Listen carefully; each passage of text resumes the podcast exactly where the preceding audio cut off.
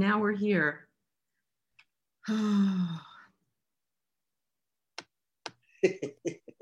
Hello, Rich Shydner. Hello, Vicki Abelson. Wow. Okay. What You was, know, your, what was your maiden, name? what was what? your maiden name? My, Born. Okay, What- wait a born- minute. What was your name when you were born? It's just the two of us again. I just had to take it public now. We'll see if everybody can find us. What was my maiden name? Yeah. Well, I was born Vicky Katz. Um, but then I was Vicky uh, Keats, my professional name. Then I was Vicky Mindenhall. Then I was Vicky Abelson, and you know my Mendenhall was your first. Was Mendenhall your first husband? Mindenhall was my first husband. How many times have you been married, Rich? Let's go there.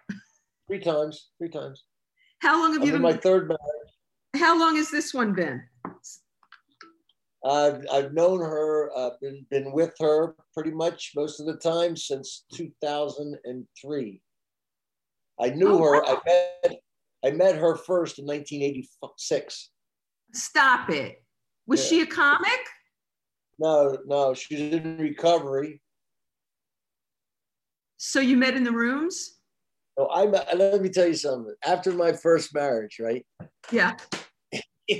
there was a woman I really liked. Very, very nice woman. Very smart. She was a, a, a director um, uh, for a television show that we all know, not necessarily news.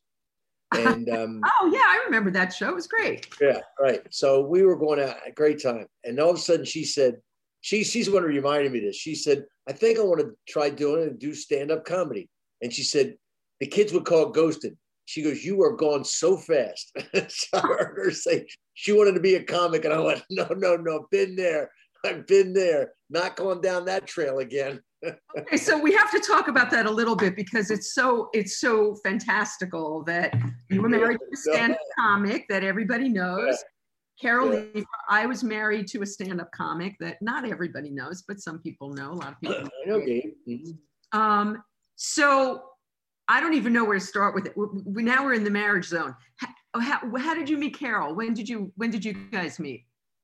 Well, I came up from Washington, D.C. to uh, New York City in the spring of 1979. And Carol was on the scene. So uh, we became friendly. I mean, we were friendly uh, for probably six months before things moved in another direction. I guess you'd see her around. We worked worked the sets together, you know, improv, Catch a Rising Star, comic strip, the little triangle there, and um, some Jersey gigs, stuff like that. And then one night um, we were at a place called the UK Club. Uh, God, where was that? UK Club was an after hours club down in the village. It was great. I had I loved it. it had pinball machines and, and a great jukebox. And it was just a it was a mob owned after hours joint, you know. Just, uh, go there. There's always a coke dealer at the bar. There was always it was like they were on duty. They, they worked shift work. What do you you know, you got three to four, you got four to five. They were they were there was always party favors and whatnot there. And uh, we just um, you know, one of those deals where we went home together and then we were together from then on pretty much. So and how long were you and Carol together?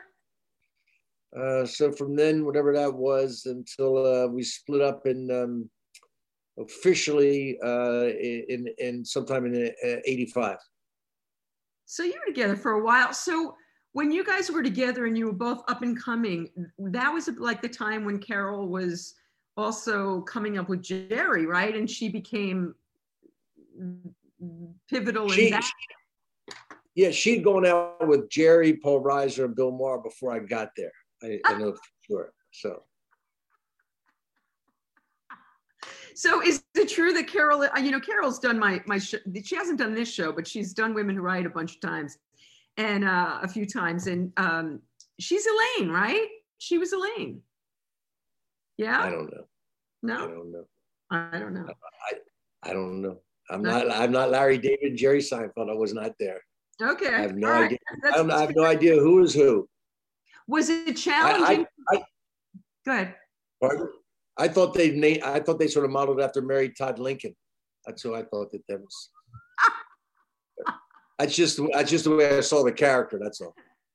Oh, we're screwed. You know, I'm looking over here because it didn't send people notifications. Uh, a few people found us, but not even half the people that were on before when we were on for that. Anyway, it is what it is. You know what? It is what it is. And I'm just going to have to let go and let it Here let we go are. Here we are. We're going to have Here a we good are. time. And, you know, the handful of people that found us will. Namaste, whatever. we're going to have Let's just be here right now, here, right now, in this moment. Which moment? That moment? No, this moment. The one's coming. That moment. Grab it. No, that's gone. Give me another moment. Got a moment. I'm in the moment. Moment. Moment. Moment. Hey, oh, got moments coming. Yeah, moments coming through. Coming through in a moment.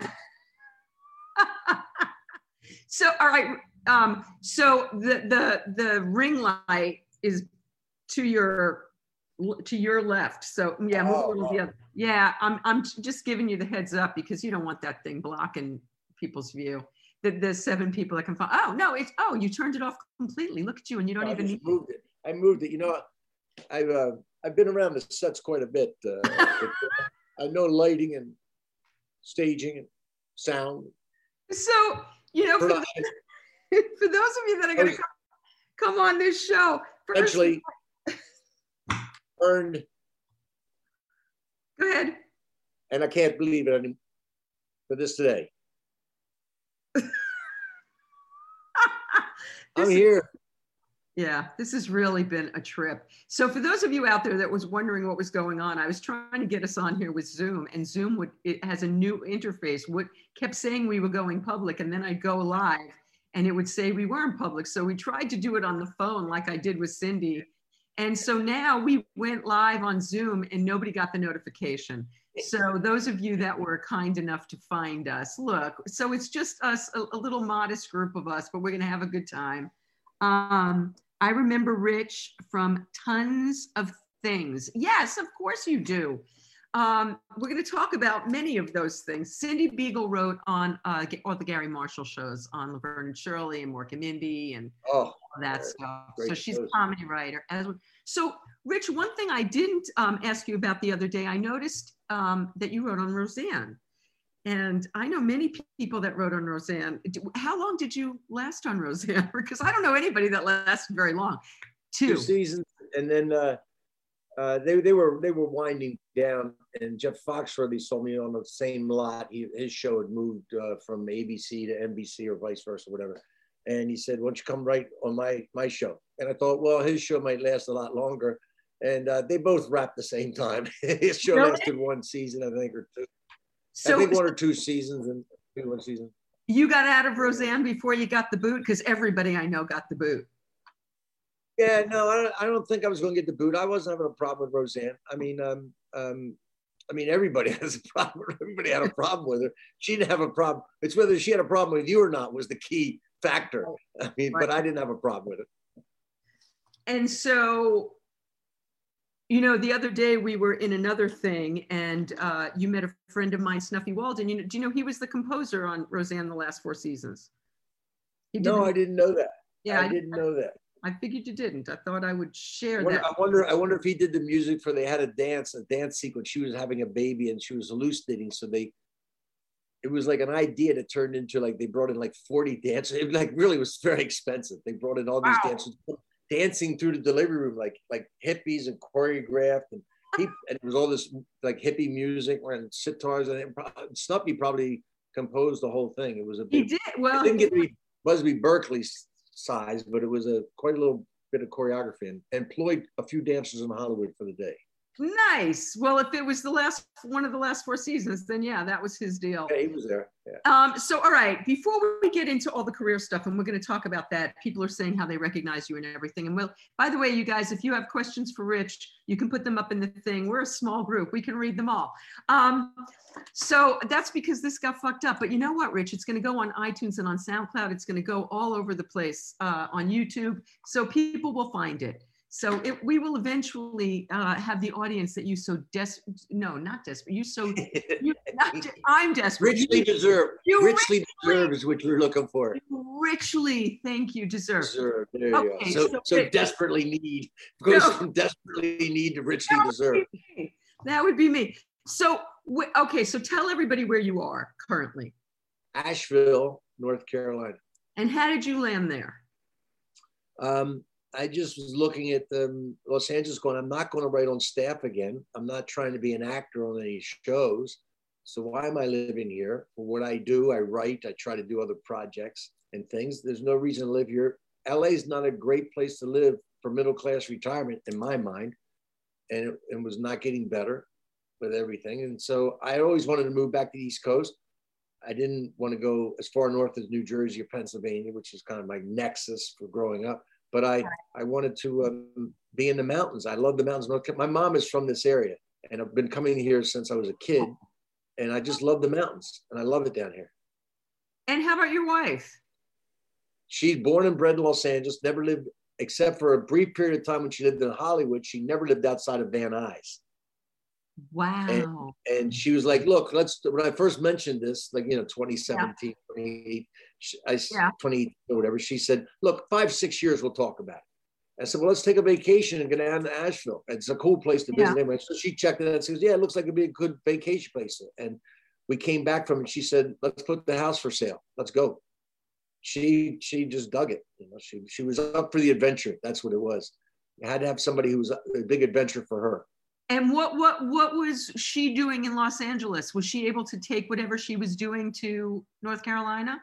Yeah, she was teaching kids music, so she's not doing that down here. She didn't want to do that. You know, that was very um, uh, in Los Angeles for her. It was a lot of time in the car going from preschool or school to school, all around uh, to, to, Jewish schools around Los Angeles. So for her, it was uh, I'm going to do something else. I said, yeah, we move. Look, we sell our house here, and we're right. going to pocket a lot of cash and you can decide what you want to do with the rest of your life. You know, she's just turned 60. I like young chicks. I like them young. And, she is young. She's uh, a baby. I'm, that's right. I'm 68 and I like them young.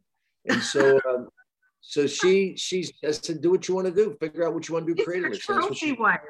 Sorry. I'm her trophy husband.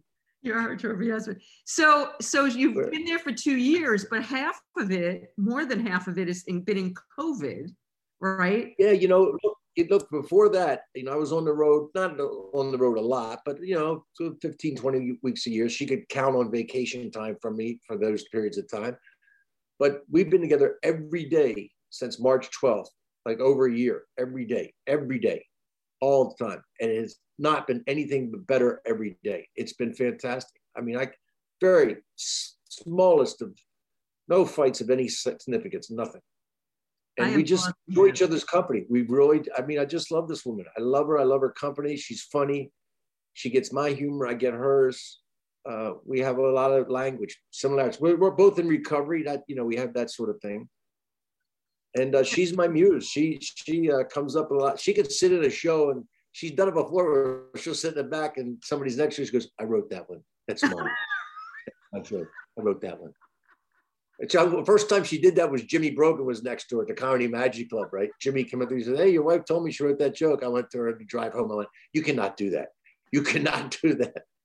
I, I once went on the Vitellos uh, uh, to a show there, uh, and, and uh, Kathleen Wilhoit was singing off. You know her. She's a great I singer. I love Kathleen. Yes, Kathleen's a very good friend. I love her. She was singing. She had me do some comic relief during the show. So I did the whole show. It was a set of jokes that that Rana wrote. That was it. It was every joke was joke that Rana wrote, or you know had a hand in some way. So that was the set, and she sat there and just weaving after every joke. It was hilarious. It was great. Did she kill? How did she do? She does very well. She does very well. I perform her material. I'm like Roger Daltrey singing Pete Townshend songs. I perform her jokes very well. Can you give us a Rana joke? Yeah, I you know um, I, don't want to be dating at my age. I, I mean, a couple of sixty year olds out on the first date. There's some interesting table conversation. So, what did you used to care about? That's one of them. That's good. She's good. I'm liking. Uh, Gabe would ask, I, I would have some input. And actually, I got a couple things on Letterman a couple of times. That was pretty. There you, so there you go, right? But you know, I was sitting alone in my living room going, "That's mine." That's nobody heard me, but it was fun. There was no Facebook to tout it on in those days. Um, you know, I've written, I've written for people like you know Jeff Foxworthy, and, and and Jeff's great, you know, and he'll adapt things to his voice. But I remember standing off the side one time while he was performing all this new material we'd come up with together, and yeah. I felt like Ray Sharkey and Idol Maker. You know, I'm doing the moves with him, right? I'm off on the side by, behind the curtain. Boom, boom, right? yeah, boom. Each time he does a joke, I'm like, yeah, all right. You know, that is a weird. That is a weird reference to make, and the fact that I know that I not I not only saw the Idol Maker, I saw Ray Sharkey and the entire cast, Peter Gallagher, at a talk back at, at, at, like the new school when that movie first came out. What a great movie that was. Yeah, it really was. I've ever heard reference it.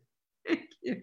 that was great. The By the way, while we're here, before I forget, Cindy says, um, were you on Roseanne when Tom was on and they asked people to shave their heads for $4,000?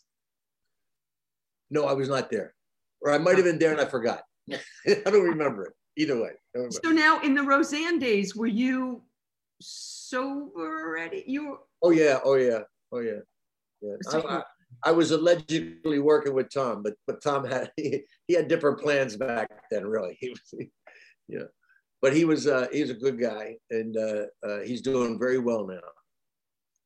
Um, everybody's saying how great you look. Happiness is the key. Okay, women, does Rich not look like um, oh my god, I like like Ed Harris? This is Rich is sporting the Ed Harris look. It's I've been saying this, This, this is all my wife's doing. And let me tell you something. I didn't think this kind of happiness was even possible. I only had Aww. two modes. Only had two modes in relationship. I had two switches, two two on my switch. It was yeah. lust loathing. That's all I had. Lust and loathing. so I didn't know this was possible. I am the most taken care of man in America, honestly. She feeds me so well. She, uh, she, everything, everything is is, and, and I never been honored like this or been been made feel like I'm valuable. You know, at a certain point, I became an irritant. You know, and she gets me. Like if I'm off thinking, you know, I'm thinking about something, right? You're comic, right? You're you're deep in your head. I'm in, in the uh-huh. skull deep, mulling something over, having a conversation a mm-hmm. thousand miles away with somebody who's not even in the room, right?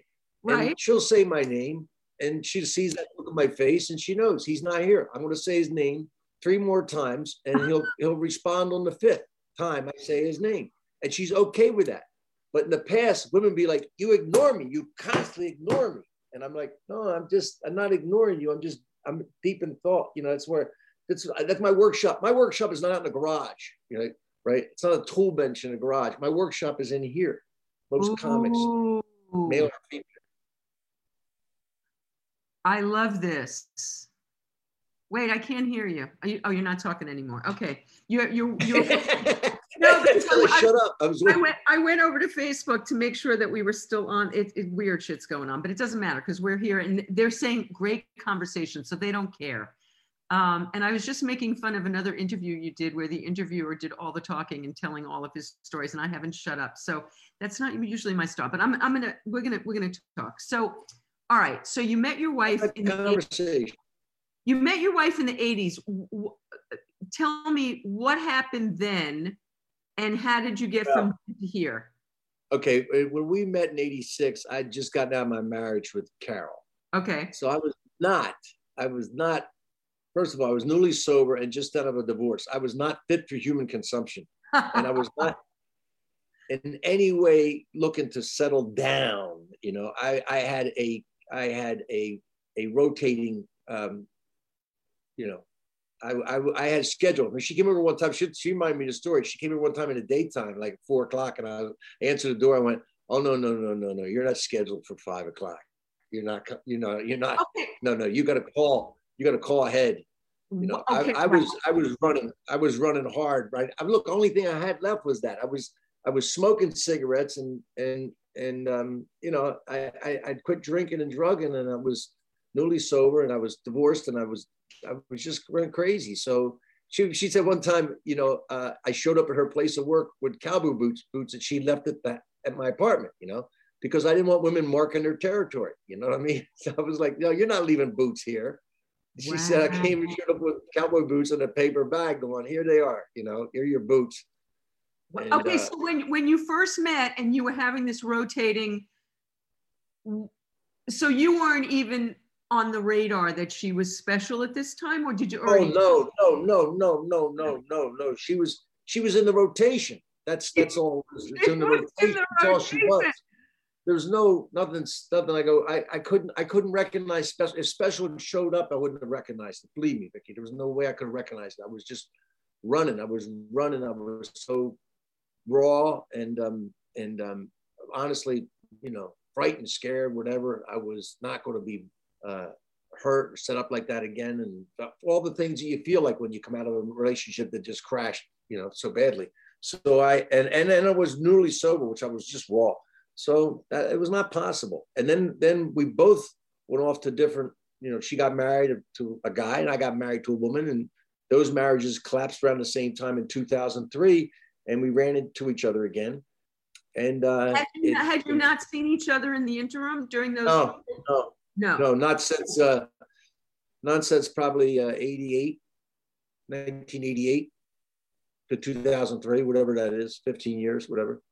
No. Okay, so now we, you see then, her for the first time again, Rich. And sorry to interrupt. And what is your initial take when you see her for the first? Uh, do you like want to run for the? Do you remember what you did with the cowboy boots? Uh, you, you know, like, my what, uh, what my initial take was probably, like, hey, I can pick right up here. This was I'm I'm bounced out of another marriage. Look who's back. You know, it's my it's my it's the it's the Red Cross. It's the it's the divorce Red Cross is here to heal my wounds. You know, that's probably what I thought. Look, she shows up every 15 years. She shows up to help me uh, heal my wounds, you know, bandage me up. I'm, I'm the English patient now. Know, I'm like, I'm all, all burned up from an airplane crash. She'll heal me.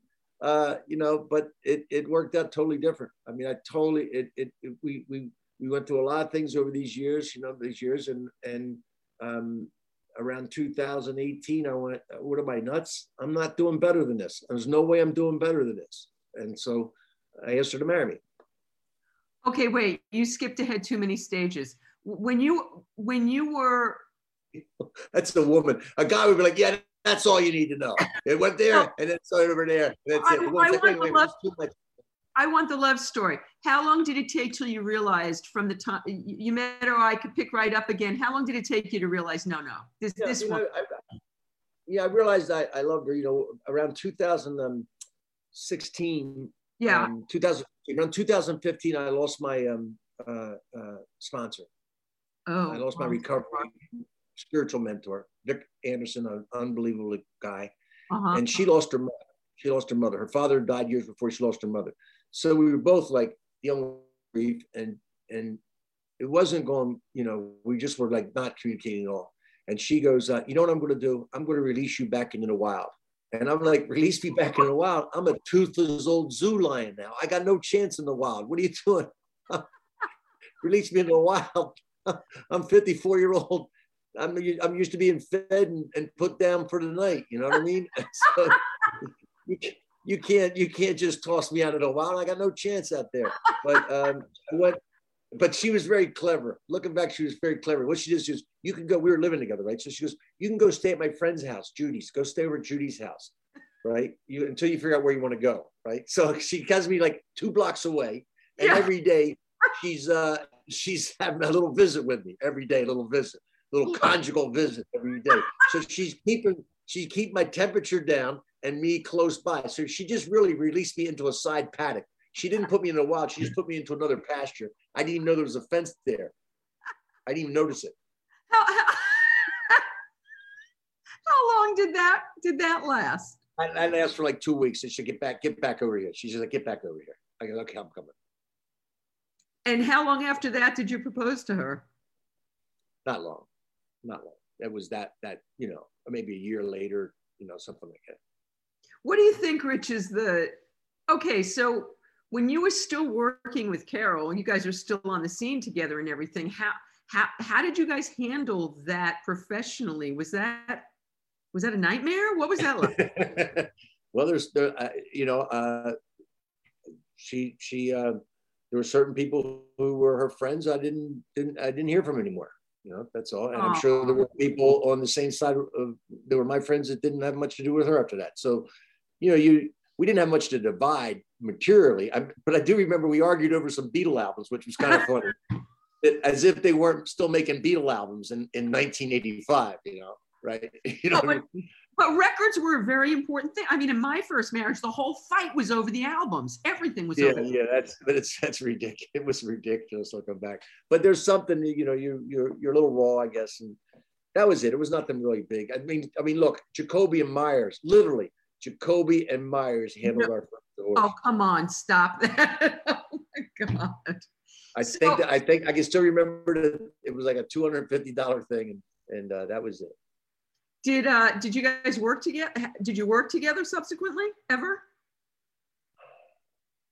I can't remember if we did. I, I don't think we did. I don't remember. I'd see her around, you know, Bill Maher's or something like that. And I was very glad when she fell in love and got and got married again um, to Lori. I think her name is Lori.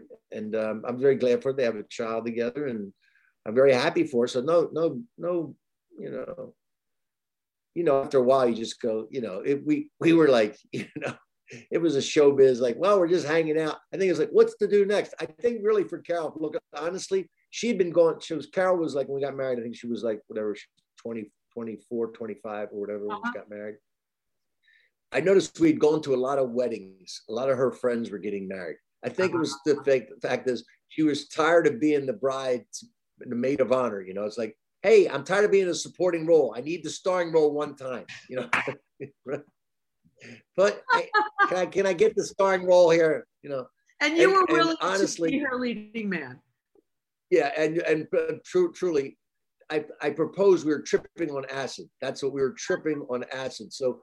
If you're with a woman and you see rainbows coming out of her eyes, you got to marry her. I mean, What year? What year was that? What year did you guys? That's on a sign. 1981. And next thing I know, plans are being made, you know, and and uh, they had they had a hard time finding a rabbi who would marry us. I mean, Why? Oh, Why? because you're Jewish. Of you course. me? Not only was I'm Jewish, I was blonde haired, blue eyed.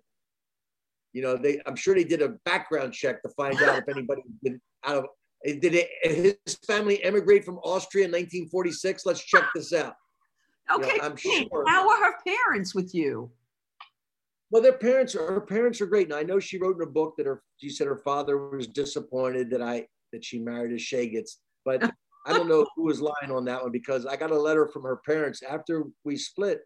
Her parents were very good to me. Her father was an optometrist, and I remember he was so nice to me. He came and gave me a, he gave me a he had all these old frames. The, these glasses, I, I have literally had a shoebox filled with old frames because he was retiring. So he was very generous and just made sunglasses for me. And the mother was very, very nice, you know. And um, when we divorced, when we when we separated, I wrote a letter to them saying, saying telling them what great in-laws they were and how. I always and they wrote. I still have the letter. They wrote a two-page, three-page letter back, really nice. Um, so I I don't think there was any kind of problem there. That's really lovely. Um, I don't know where I, I, I have like 15 directions I want to go, but before we get more back to career stuff, tell me how it's been with the COVID over there in North Carolina. Um, wh- what were you doing, Rich, when you when I assume you guys went into lockdown around the same time we did in March? Um, did you have gigs booked? Were you? Oh, I, yeah, that gig is wiped out. I had a, I'm doing this show on the history of stand-up comedy. And, Yeah. Uh, I had about 20, 20 dates booked and, and uh, four festivals. I was going to do comedy festivals, and they were all that all just got wiped out. We're Right. still not coming, just coming back now. I, I had cruise ship uh, dates that were booked; they were wiped out. right. Um, so that that was just the way it was. I mean, you know, it was it was a but fortunately, when I'm I'm uh you know I'm not an I'm I feel bad for the young comics. I really felt bad for the young comics because they're the ones that, that really need that time. They're growing and they're they're making their careers.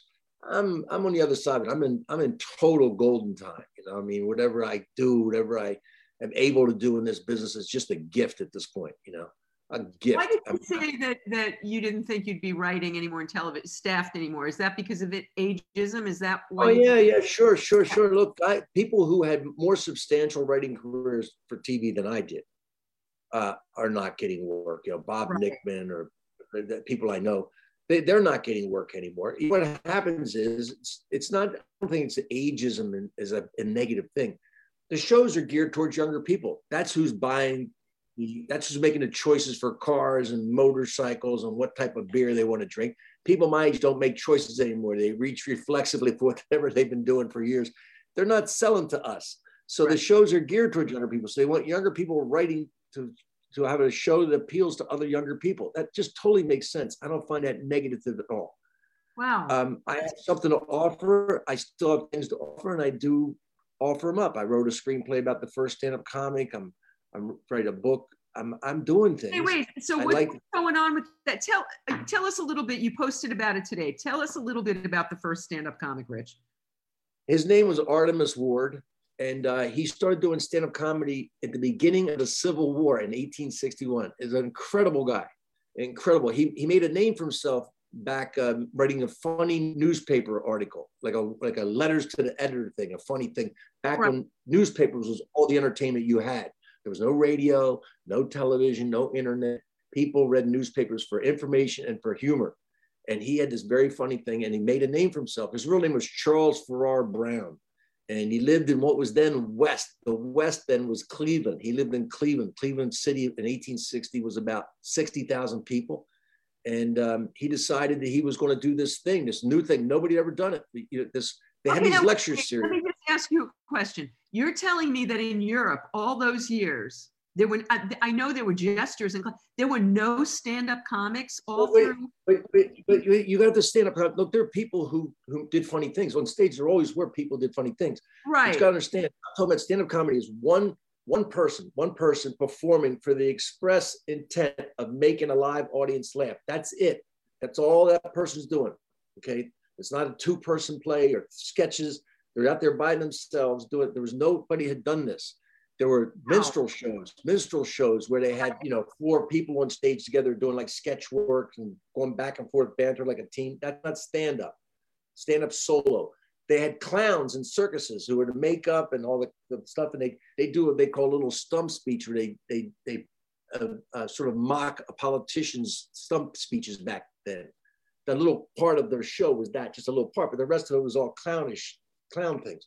Nobody was doing. He's doing. He said, he's going to go on. They, Walt Whitman was one of his friends. And Walt Whitman says, What are you going to do up there? He says, I intend to go up there and make them laugh as long as they can. That was his whole purpose. And comedy was then, then not a whole, you know, there was no whole comedy shows. Comedy was only a little part of any play. Every play had to have a moral lesson, right? There's right. a lesson to that. Be good to your son, be good to your mother, be good to, you know what I mean? There's a lesson that slavery is bad, drinking is bad lectures or everything was about lessons. And so he uh-huh. comes in, he goes, I'm just going to make them laugh. And people, older people would walk out of his show and go, I laughed, but I didn't learn anything. It's an incredible waste of time. Wow. I didn't learn anything. He was doing something radical, very, very pioneering. And but it became a hit because in war, people look for something really different and they really loved this thing. And young people went nuts for it. And um, and he was a huge hit, young guy. Wow. So Wow. Okay. So that's okay. So you've written. He, he, he, dated, he dated the first sex symbol in America. Ida Menken did a play where she took this old play. It was an old play. She because she learned from Artemus. She said she was friends with Artemus. She goes, right. He's doing something radical in the wartime. If you want to make a name for yourself, you have to do something radical. So there's an old play about a guy, a soldier, who got betrayed and then tied to a horse and sent into the forest. It was called Mazeppa, right? Yeah. So she is a very athletic woman. So she dresses like a male soldier. She looks like a man, right? She's an assault. That plays the whole first part of the play. They, everybody thinks she's a man. She's got her hair tucked up under the helmet, and she's got this blousy thing. You can't tell, right? And then when they strip her down at the end to put her on a horse, the audience goes crazy because she's got this flesh-colored suit on, right? And she's got big breasts and big hips, right? And she's a woman, and the place goes crazy. And her hair comes down, and there, and and she cheated. She cut slits. She cut parts of the flesh colored thing out, so she's hanging out all over the place, man. She's showing real flesh. Say tired of the horse, and her breasts are falling out, and the horse goes up this, you know, fake stage thing. And soldiers, guys in this, and they were going absolutely out of their mind. They didn't see ankles back then. They didn't see they didn't see anything below the neck. This was a Victorian, man. They were like women were here to the ankles covered. And wow. she she became America's first sex symbol. I have these pictures that were like sold underground uh, that she took, you know, and sold these pictures of her. And it's almost laughable how much clothing she has on now. But then it was like, my God, she's showing part of her thigh. People going crazy. You know, Rich, what, what really strikes me about this story is that here, the first sex symbol in America fell in love with the first comedian. Now, yeah. now I married a con. Now it just goes to show the old adage is true that what women fall for first, if, if you make a woman laugh, that's the deal, right? I mean, it worked for you for a lot of it, comments it, and goings. It, all things being equal. I mean, I mean, know. you're also a good-looking guy, and you were. I mean, yes, you have you have it all going on. But I really think that the thing that probably got more women to open their legs was you making them laugh than anything I would imagine, right? It's, it's an aphrodisiac, isn't it? But not well. Look, he, he, so I know the limits of it. I remember I learned this lesson. I was What's in college. in college. It's I'll yeah. tell you the limits. Okay. Sophomore year of college, my girlfriend at the time, I just got got things going well with her, right? Her her girlfriend says we want to go see this concert at this other school. Todd right. Rundgren, who I know a little bit. Todd Rundgren, right? Right. So we're gonna go see Todd. So I borrow a car from a friend. I drive him over. Now we're driving over. I'm making him laugh. I can remember this. I got it going on. I go. I, you know, I'm, I'm, I'm like the king of the car. You know, I'm the only guy, and I make them laugh. Or a great time. We get in this concert. Todd Rundgren starts playing. I remember looking over at their faces, and I said, I've never seen that look on a woman's face before. That was pure fucking lust. they were like, I go, oh, that's another level of seduction. That's rock star level. That's a whole nother thing, you know. So I know the limits of being a joker, you know, but but I'm I'm not. I, I guess the comic would lose to the rock star, but the comic. But there were no rock stars in 1861. That's the whole point. Is that true? There weren't like. No, were musicians and there were always musicians, but but he so he he was friends with Lincoln. He would go into the White House late at night because, see, show people are looked down upon. And Mary Todd Lincoln was a teetotaler. Lincoln was a teetotaler, but she did not like show people. So Artemus would sneak in the middle of the night because Lincoln was up all night working, and they'd right. swap stories. He'd make Lincoln laugh and refresh Lincoln. Lincoln would go, "I'm refreshed now, thank you," and I go back to work. He had a good time with Artemus. Artemus made him laugh, and then Artemus would leave. Artemus was a drinker. He liked to drink he liked weed. He, he, he couldn't, he had tuberculosis, so he couldn't Wait a minute, wait a minute. There was weed in, uh, oh, yeah, my drug. Yeah. Of, that was my drug of choice. Oh, really? yeah, yeah. Yeah, it's called, it, it, was it was hashish, and they used to go to, the, the drugstores were called apothecaries, and they sold it over the counter. No, no laws against it whatsoever. Wow. So he hung out. One of his friends was a guy named, was Fitz Ludlow, right? Who, who was, wrote a book called The Hashish Eater he was a he was an experimenter in psychedelics and hashish in 1858. That's crazy. I got copies of the book. I got copies of the book. He was a real dude, and so that was one of his friends. And he, he would go. He goes, you know what the experience when he wrote the book? He said, he said, because Artemus goes, what is it going to feel like the first time? He says, well, you will have a uh, increased appetite, you will giggle, and you'll have a fine appreciation for music. really?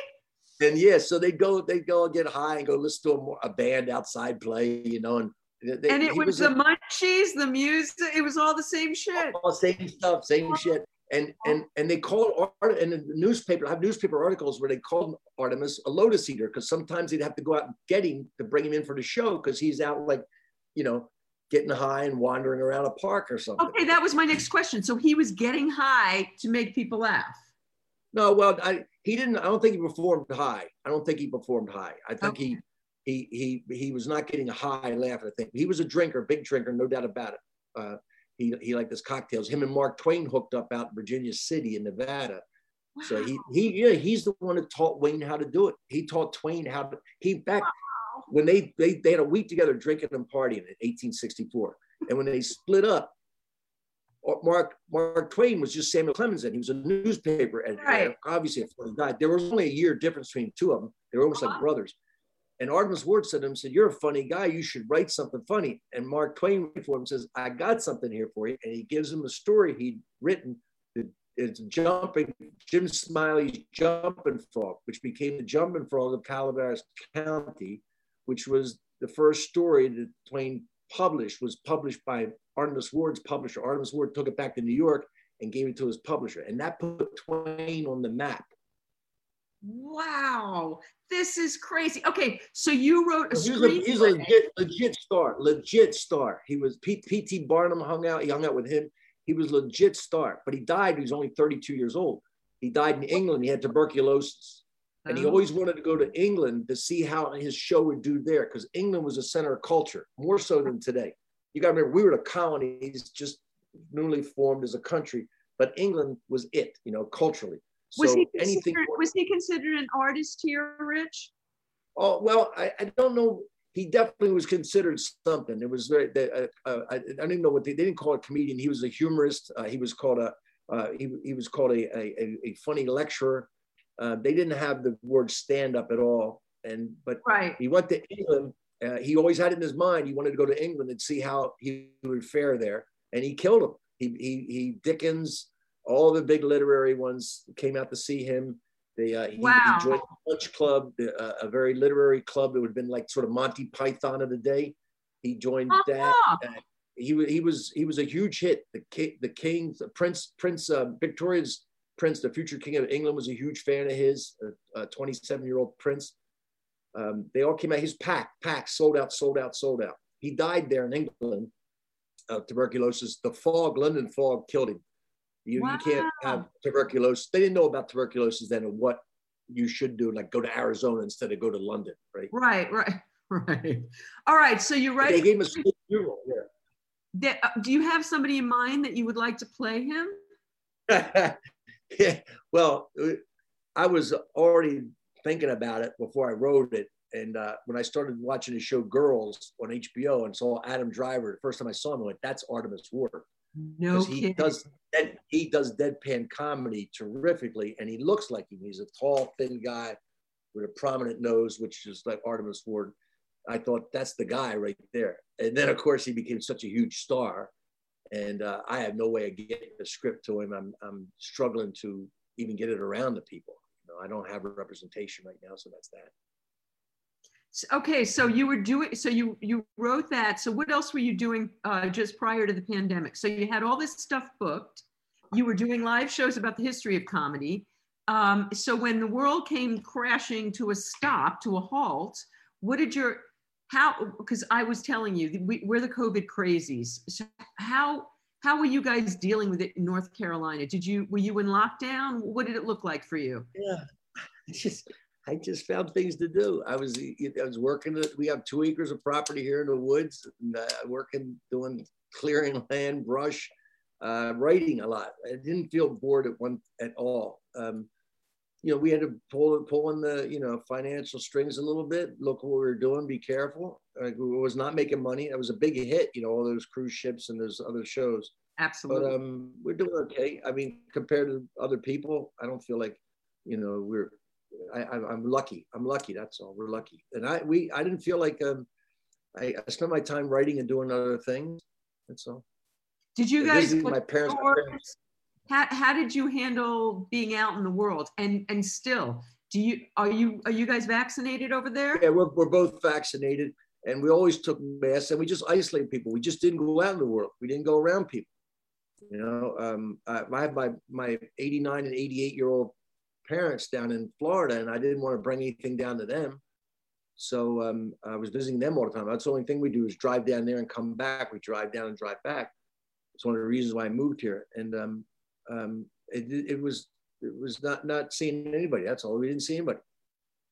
so but you went like to the grocery store and stuff i assume Oh yeah, yeah, yeah. We masked up and we went to the grocery store and we were very careful. Ronald was like wiping things down, and you know, it was like you were, you were being very careful. That's all there was to it. But everything we do down here is very careful. Asheville itself is um, it's a little blue dot in a red state, basically, you know, or a red county anyway, for I say that. And um, and it's um, everybody wears masks and very respectful in the distancing, and uh, I don't feel any kind of problem. so has life changed for you guys we're going to get into the career stuff i just want a couple more covid questions have has life changed for you guys now that you're vaccinated what what it because we've been talking about the fact that we've gotten kind of phobic Well, yeah, we're we're we we once we got vaccinated, we're back in our swingers club. That's the whole point of it. And no, nothing's changed. Nothing's changed. nothing's changed. you know, every time I hear Swingers Club, I think of people our age. You just go, oh, please don't, don't do that. Don't do that. Back in your swingers. Back our Swingers Club, you know. Wait, we got. I had listen to this, Vicky. Vicky, this is the truth. This is true. Just a couple of years ago, like four or five years ago, there was a Yeah. guy I knew. A guy Yeah. I knew. It's a true story. A guy. This is why I thought of this. There was a guy I knew in college. Knew him in college. Great guy, big guy, football Yeah. player, big guy, great guy. I've not seen him. I graduated in 1974, so this is like nine. So this is like 2014, so like 44 years, right? I've not Yeah. seen this guy in 44 years, whatever. Yeah.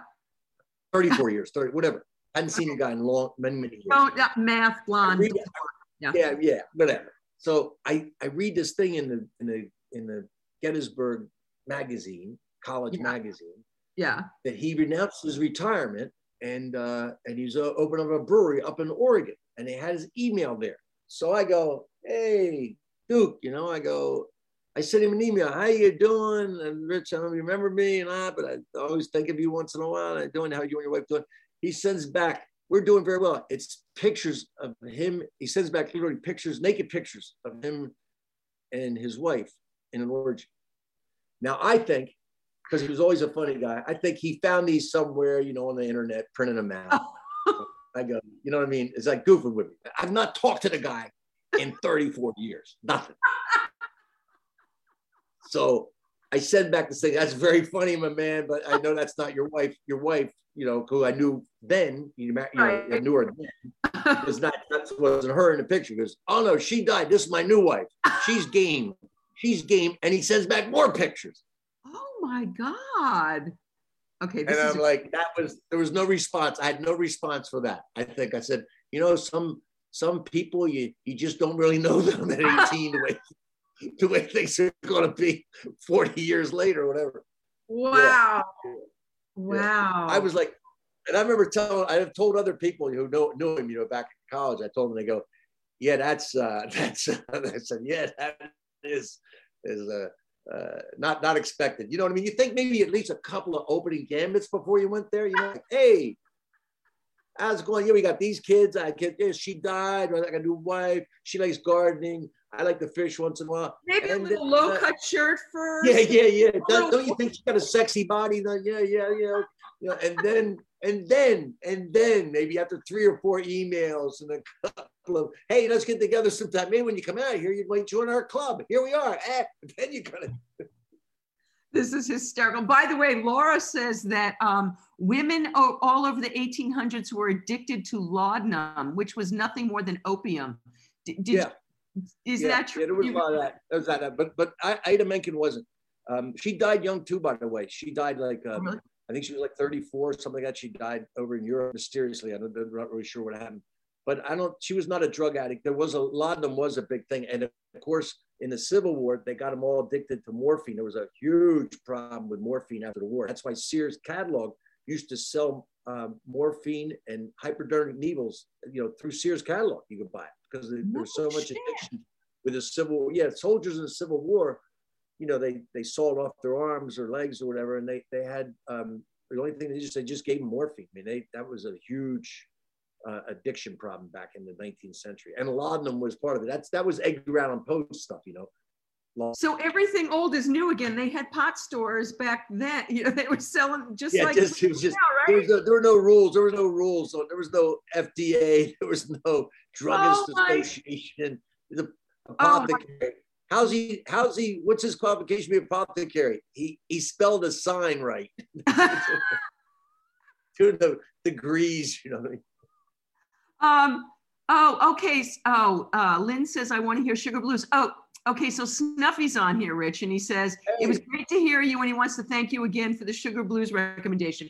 Please talk to us about this because me and the COVID crazies have been, I have tried every diet, I have tried everything, and I know that you speak about sugar. Tell us about your sugar thing. Well, my, my, my, that was the first addiction. I mean, you know, and I don't think there was anything off in my generation. We got, we got dosed with sugar. My mom, you know, we had sugar. I, I, my, my cousin and I, the same age as me, we were young kids, we would literally eat a half gallon of ice cream each. You know, we were young and burning it. And I always had a sugar problem. When I got sober, it went crazy. And I used to, I didn't, you know, say, oh, you know, I never had an eating disorder, but I did. When I first got sober, I was still smoking cigarettes and I was running and I would eat at night a pint of Haagen-Dazs and a pound bar of Hershey's with almonds. I mean, that was a ritual. Right, wait, stop night. right here. Wait a minute. I know you to be tall and thin. Okay, so now when you were a I was, kid, I was running. I was running eight, nine, ten miles a day. I was when, running like crazy, running, running. I was running. When you when you got sober, you were running. Yeah, when I got sober, I started running. I couldn't I couldn't sit for meditation. So this guy I met in in the, um, uh, the rooms, um, I met this guy who said, "Why don't you try what the yogis call active meditation, where you know run, don't put a Walkman on, don't listen to music or radio or anything in the headphones, just see what what comes under your mind and running." And I got into running and I loved it and uh, but I would I would I would run a exercise like crazy. You know, I'm a comic. I'd come home at night after being at the improv or the comedy store, or whatever in town, and I would literally, as a ritual, you know, one in the morning, whatever, I would sit down and eat a pint of Haagen Dazs. It was usually Swiss almond, chocolate, Swiss almond, vanilla. Love that. And, uh, and, and I love, you know, obviously nuts and chocolate, and and a pound, a pound, a full pound Hershey chocolate bar, big thick thing, and um, every night, and I go into a coma, sugar coma and I do that through relationships. You know, in my in my second marriage, she she tell, I used to. Ronald will tell you, my mar- wife now. She said, you know, she I, I was like an alcoholic. I'd hide candy bars everywhere. I'd hide them in the house. I'd hide them in the car. I'd go say, hey, I'm taking my kid back to their mother's house, right? I'm taking kid back. So I'd stop and get, oh, I'm stop get some gas on the way home, and I'd go in, you know, in a in an AM PM mini mart, and I'd buy five candy bars and I'd eat them before I came home and then destroy the wrappers would just get tossed in the trash, you know. So, so you I, had shame around this, I'm assuming, if you were hiding it. You had I shame. I was hiding because uh, because yeah, it was shame because I, I knew I was disconnecting. I knew, I knew, you know, like like I mean, like you'd be stoned. You'd be uh, I there's, there's that that and then the crash and a crash. I'd be I'd watch TV just just out of it. You know, you can't communicate. You can't be present. You talk about not being present you know it's like um so how did you kick how did you become aware and then how did you kick it? It, it over years i struggled with it for years. And i have lots of friends. I'm not i'm not uh, these are men guys guys i know who, who who have a hard time admitting food disorders. I think were a difficult time. Maybe it's not there's not as prevalent. It's almost like old days when women were drinking, they couldn't admit they were drinkers back in 100 years ago, you know, because we're so shameful more for women than guys. There's still shame around it. There's still. Yeah, yeah but for guys, for guys, guys the guys I know, let's just say the guys I know, the guys I know. I'm not, not going to go right. everywhere. But there, are, there was a core of guys that I talked to. Uh, uh, one of my buddies from college who's also sober now, and we we talk all the time about it. You know, and help each other, try to help each other. And I just have to stay off it. If I I don't, you know, people come to go, I, am like, I, am an alcoholic with sugar. Then you somebody will go, hey, you want a slice of pie? I go, a slice? That's not enough. You can't start me with a slice. My mom would cook for me when I go to visit her. When I go to visit her, even recent, not recent. She'll, I used to love these Boston cream pies, right? They're like yeah. layer cake with cream in the middle, yeah, yeah, yeah. chocolate. She'd cook two this big, like 12 inch, 14, right? Right. First night I eat one by myself, just eat it eat the thing first night, just eat one. And then she's cooking something else. So every night I'm eating a full pie. I cannot believe you don't weigh 700 pounds. I, all the in the world. Because, would, because not, I'm, not, I'm, I'm, not kidding you, because I would run maniacally, because I would, I, I, would exercise maniacally to get it off. And then I wouldn't eat much the next day. I don't eat breakfast and I don't eat the, you know what I mean? You these, it, it, I would wake up hungover. I wake up, I could wake up with a sugar hangover like just cloudy headed, you know, just like. Uh, so, Rich, how did you start to get a handle on this, and how long ago did you start to get a handle on it? Well, I, I, I've been, I've been getting a good handle on the last, I'd say, last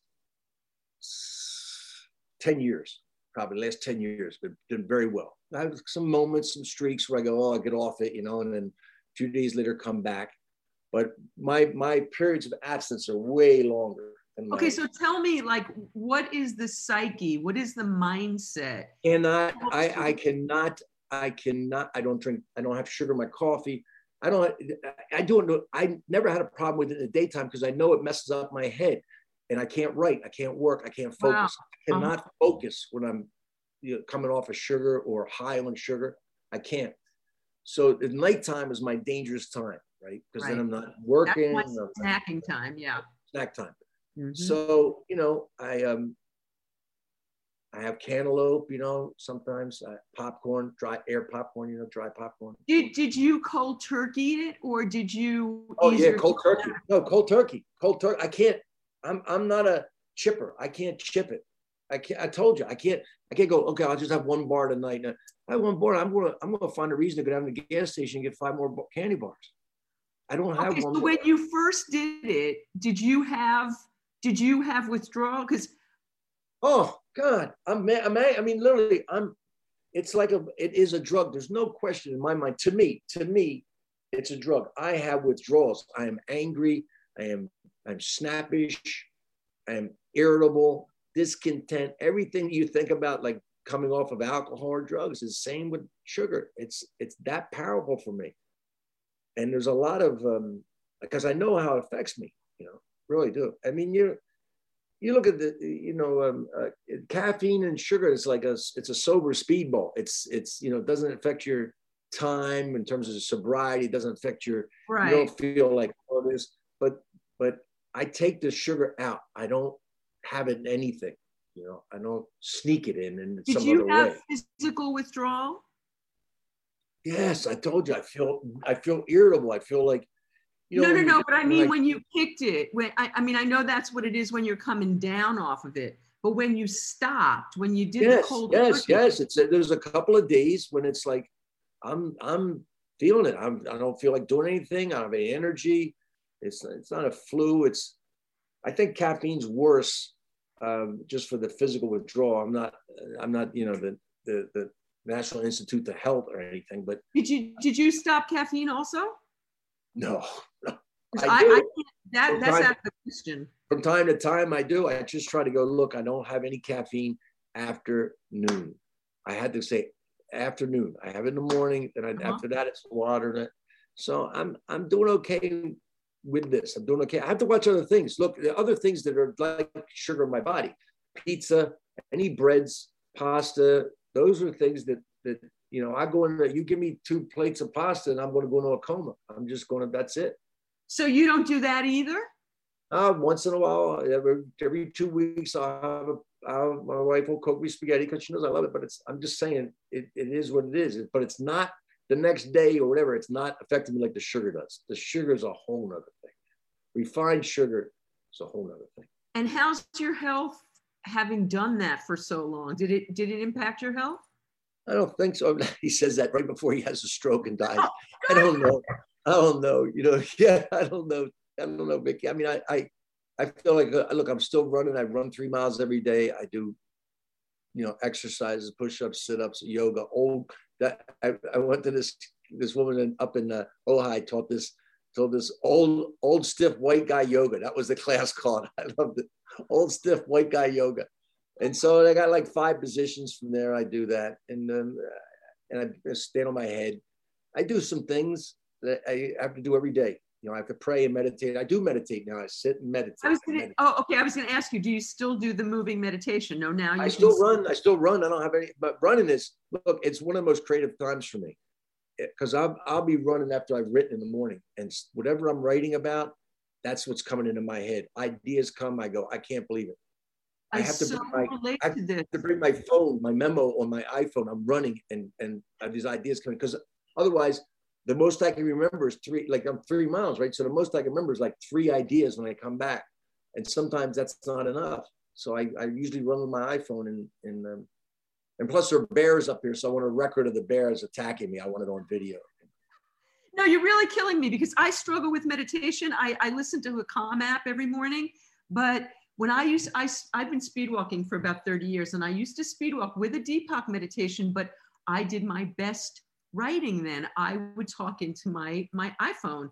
And now I speed walk with Cindy Begel, the, the comedy writer, and I talk to her. But you know what? I really got to go back to doing some days on my own Yeah, I the best I don't- ideas come. I don't. I mean, every once in a while I'll run with somebody, you know, but I know You I'm being a social.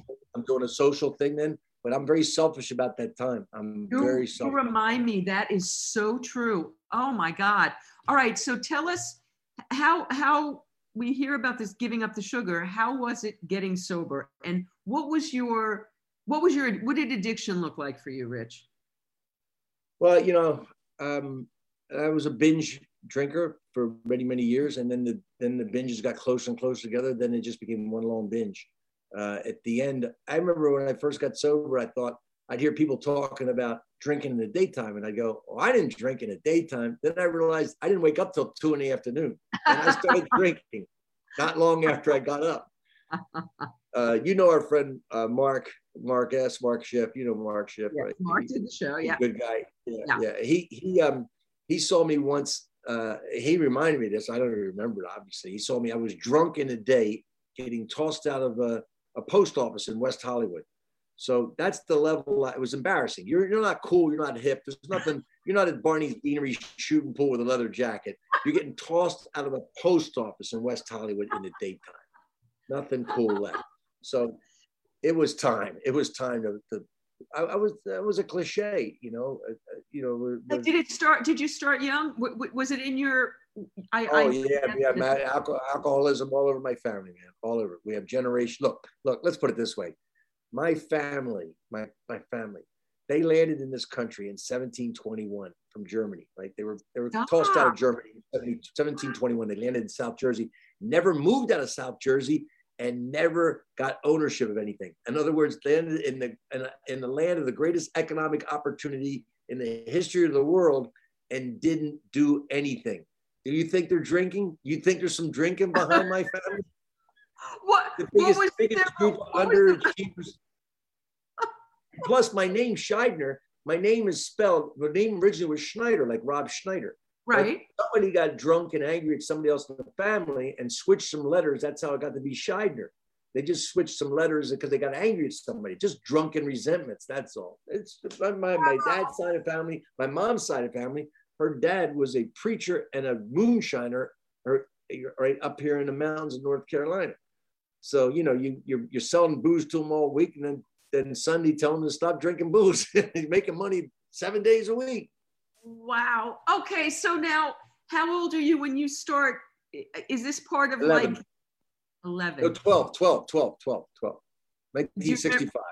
Do you remember your first drunk? Yeah, absolutely. Absolutely. Because um, it was so important. I was so desperately, I needed it. I was having panic attacks before that. I couldn't, you know, figure out what they were. And I was so fearful and, um, and, and I needed it badly. And it was alcohol. It was ethyl alcohol sold by DuPont Chemical Factory plant. No. It, it was a big factory. My hometown was a huge chemical factory, DuPont, and um, right across from Wilmington, Delaware. And we had the plant on the Jersey side. And everybody's dad worked there. And my friend's older brother was a chemist there. And uh-huh. he brought us a pint of ethyl, 100% alcohol, ethyl alcohol. And oh. we mixed it with lemonade. And uh, I was I got a, I was a blackout drunk the first time I woke up covered in vomit and couldn't wait to do it again. You know, I ran around like a maniac, like a 12 year old maniac, and thought I was the greatest thing in the world. So what uh, what turned for how many years did you imbibe? Would you say? 20 years. 20 years. 12, what, 12 to 32. What got you to quit? Did you have a bottom? I, I, just yeah, I was done. I was done. I tried everything to stop, Vicky. I tried everything, and I mean, I, I remember specifically one time I Uh, with Carol. I told her I was going to go down to Barney's Beanery and shoot some pool. That's it. Just going to have a beer because I wasn't doing coke anymore, and I'm not smoking weed. I'm not doing it. And I went down there, and the next thing I know, I woke up in a, out of a blackout, driving my car through the grapevine towards Bakersfield with two guys in the car who I didn't know who they were. You know, so wow. I've come out of blackouts and accidents. I've come out of blackouts a lot of times. You know, that's what cocaine did for me, and speed did for me. It kept me from being a blackout, kept me a wide awake drunk instead of a blackout drunk. And uh, but boy, you know when you when you come out of a when you come out of a blackout with strangers in the car, you can't go, hey, who are you guys? You know, you got you got to come out sly. You know, hey, did I say where we're going? Did I mention that? I mean, I'm just curious. Um, we were going to Bakersfield because apparently Los Angeles had run out of cocaine, and I knew I knew a dealer in Bakersfield. That's what the plan was. Oh my God. Okay, so you you wake up with, with uh, yeah you wake you get up. Okay, so what was? Did you go for help to quit? How did you do it? What did you do? Oh, you know what happened? Uh, you know Eddie at the bar at the Improv. Eddie at the bar at the Improv, and um, I kept saying I quit drinking. I mean, I was sitting down the end of the bar every night drinking and going, you know, doing blowing the bathroom and just and, and Eddie got sick of me. You know, he was like, somebody help this guy because he's down here begging for help. I was just going. He goes, another one, Eddie. I go, yeah, but I got to quit drinking, man. I, I can't quit drinking every night, you know. And so uh, he sent uh, our friend Mark after me, and Mark uh, had quit drinking himself. And Mark had, had a had a place to take me, and um, and uh, those people changed my life. Did you at all? Did you go out at all, or did you stay sober from your first attempt? No, no. I got I got about forty four days, and I and I, I went out. I went on the road, and I insisted on hanging out with the people I used to hang out with. You know, right. And uh, and um, it I didn't work well that way. And uh, first night out on the road, I went out again, and it was like it was worse, worse than worse than before. It was terrible, and uh, came back. And so since May 11th, 85, I haven't had anything. Congrats, that's amazing. Thank you for paving the way. Um, okay, so now let's talk career. So that's how you started getting drunk. How'd you start doing comedy? When did you realize you were funny? I was always funny, but I didn't realize that any idea I could make money out of it. I was always making people laugh. Friends of mine would told me later, you know, when I turned pro, that you were making us laugh in grade school, and you were always because it was my house.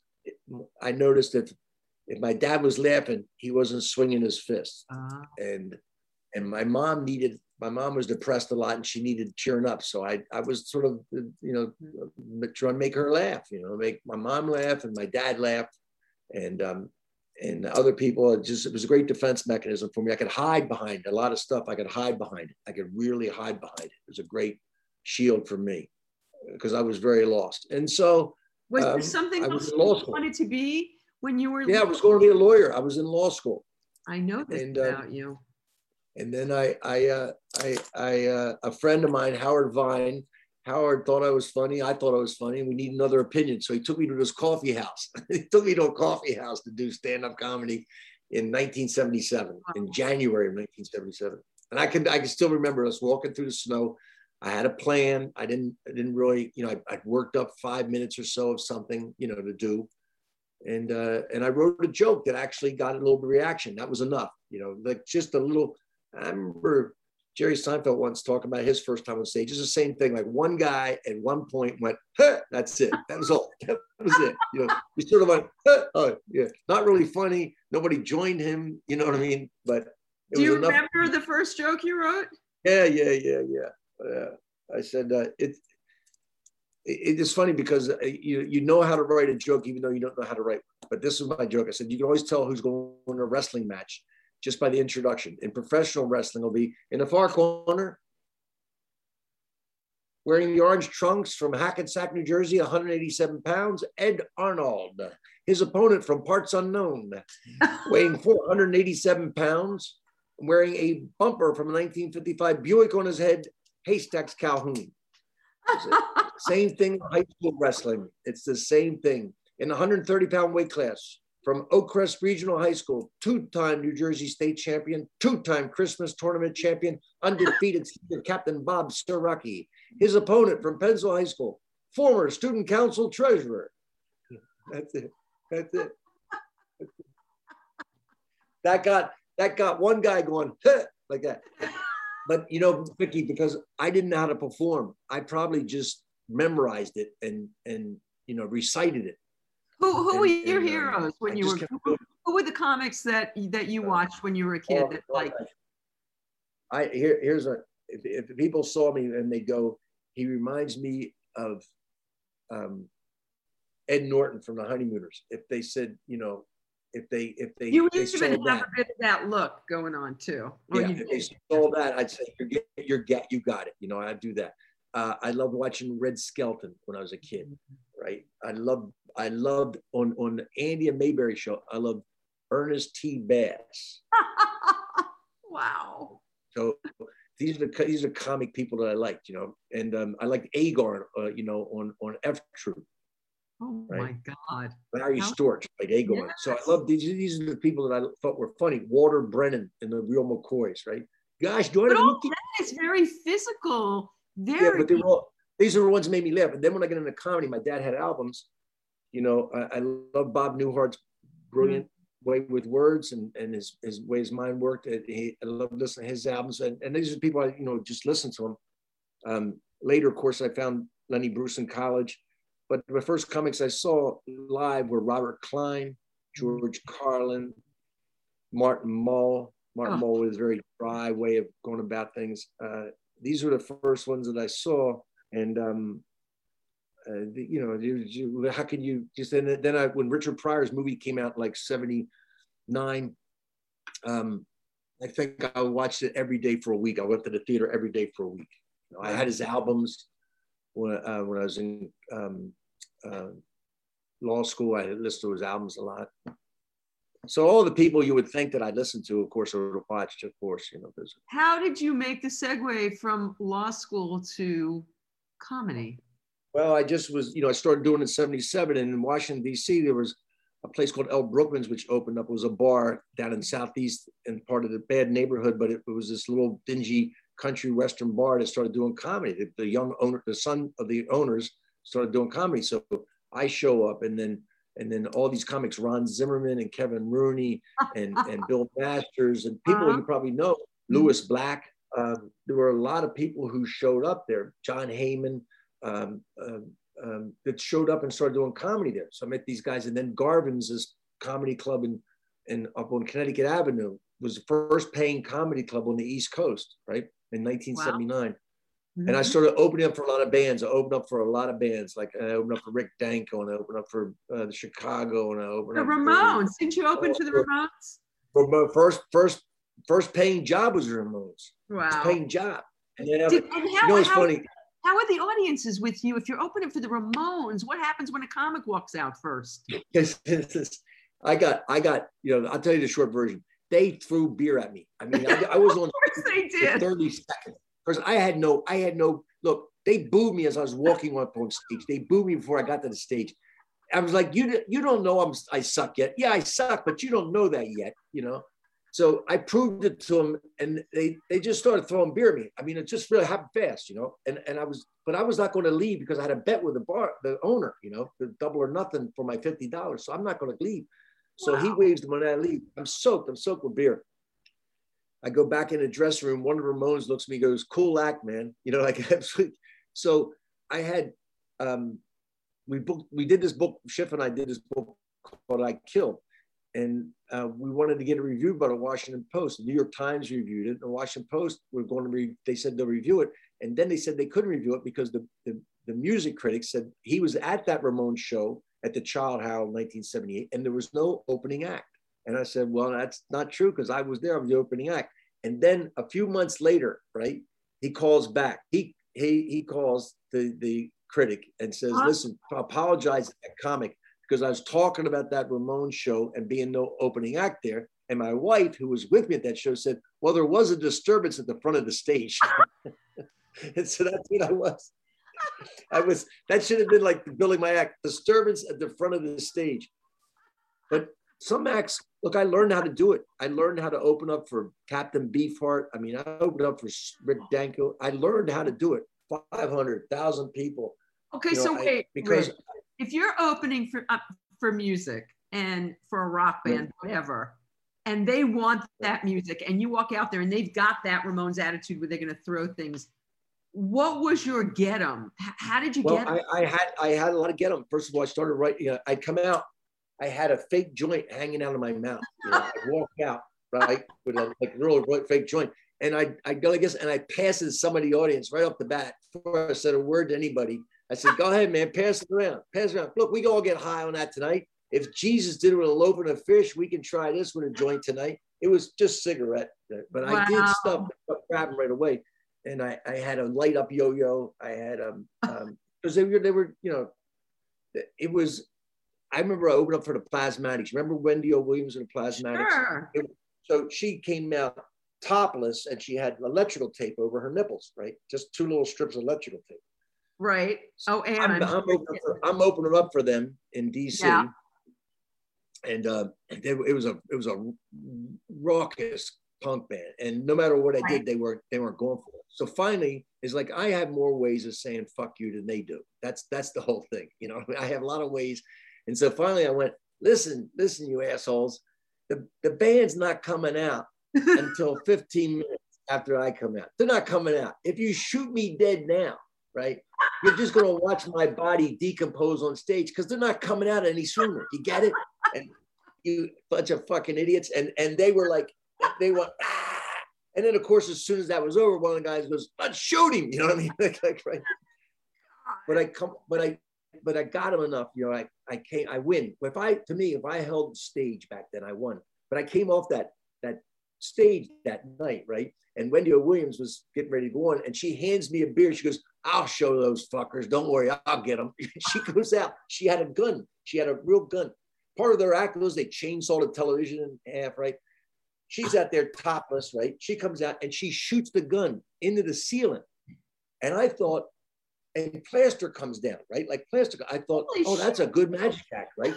They, they must have rigged it so that when she shot the blank, right, somebody shot plaster from the top of the ceiling, right? So I turned to one of the stage and that's a good magic act. He says, ain't no fucking magic act. So she put a real bullet in there tonight. She put a fucking shot, shot it in this. Wow. Wow. it was um so so you started all right so you're still in law school and you're starting to do stand up or you leave law school and i'm doing it more and more i'm doing it more and more. I'm getting into it more and more. I'm being seduced by the laughter. Look what the laughter did for me was like a drug. When we talk about drugs it connected me with people in a way i never felt connected off stage. I always felt outside everybody. Even with my best friends i'd come up and i feel like hey they all know something that i don't know. They all are connected in the way that i can't get connected but when I was on stage making a room full of people laugh, I felt differently about people and I felt differently about myself.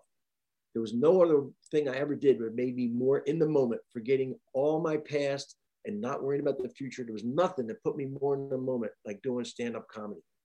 And so that's a thing, you, you, I'm not going to get that anywhere else. And law, as much as I love the idea of the law, and I did some good things when I was working in, in the law, you know, I mean, just in law school, I, I was good at it. But I didn't care anymore. I just wanted that drug. I wanted that feeling of being free up there, truly free. I didn't go on stage high. I mean, I did. I messed up, you know, never intentionally. Never was like, I got to get high to go on. I never got the took shot to go in, took a couple shots to do it, you know. No, I wanted to be straight up there because that, that's the only way it worked for me. Right. It worked that way. And when I was straight up there, and I was like, I am really free, even during my drug and all. Now, during my my you know the the, the early 80s drugging and drinking right.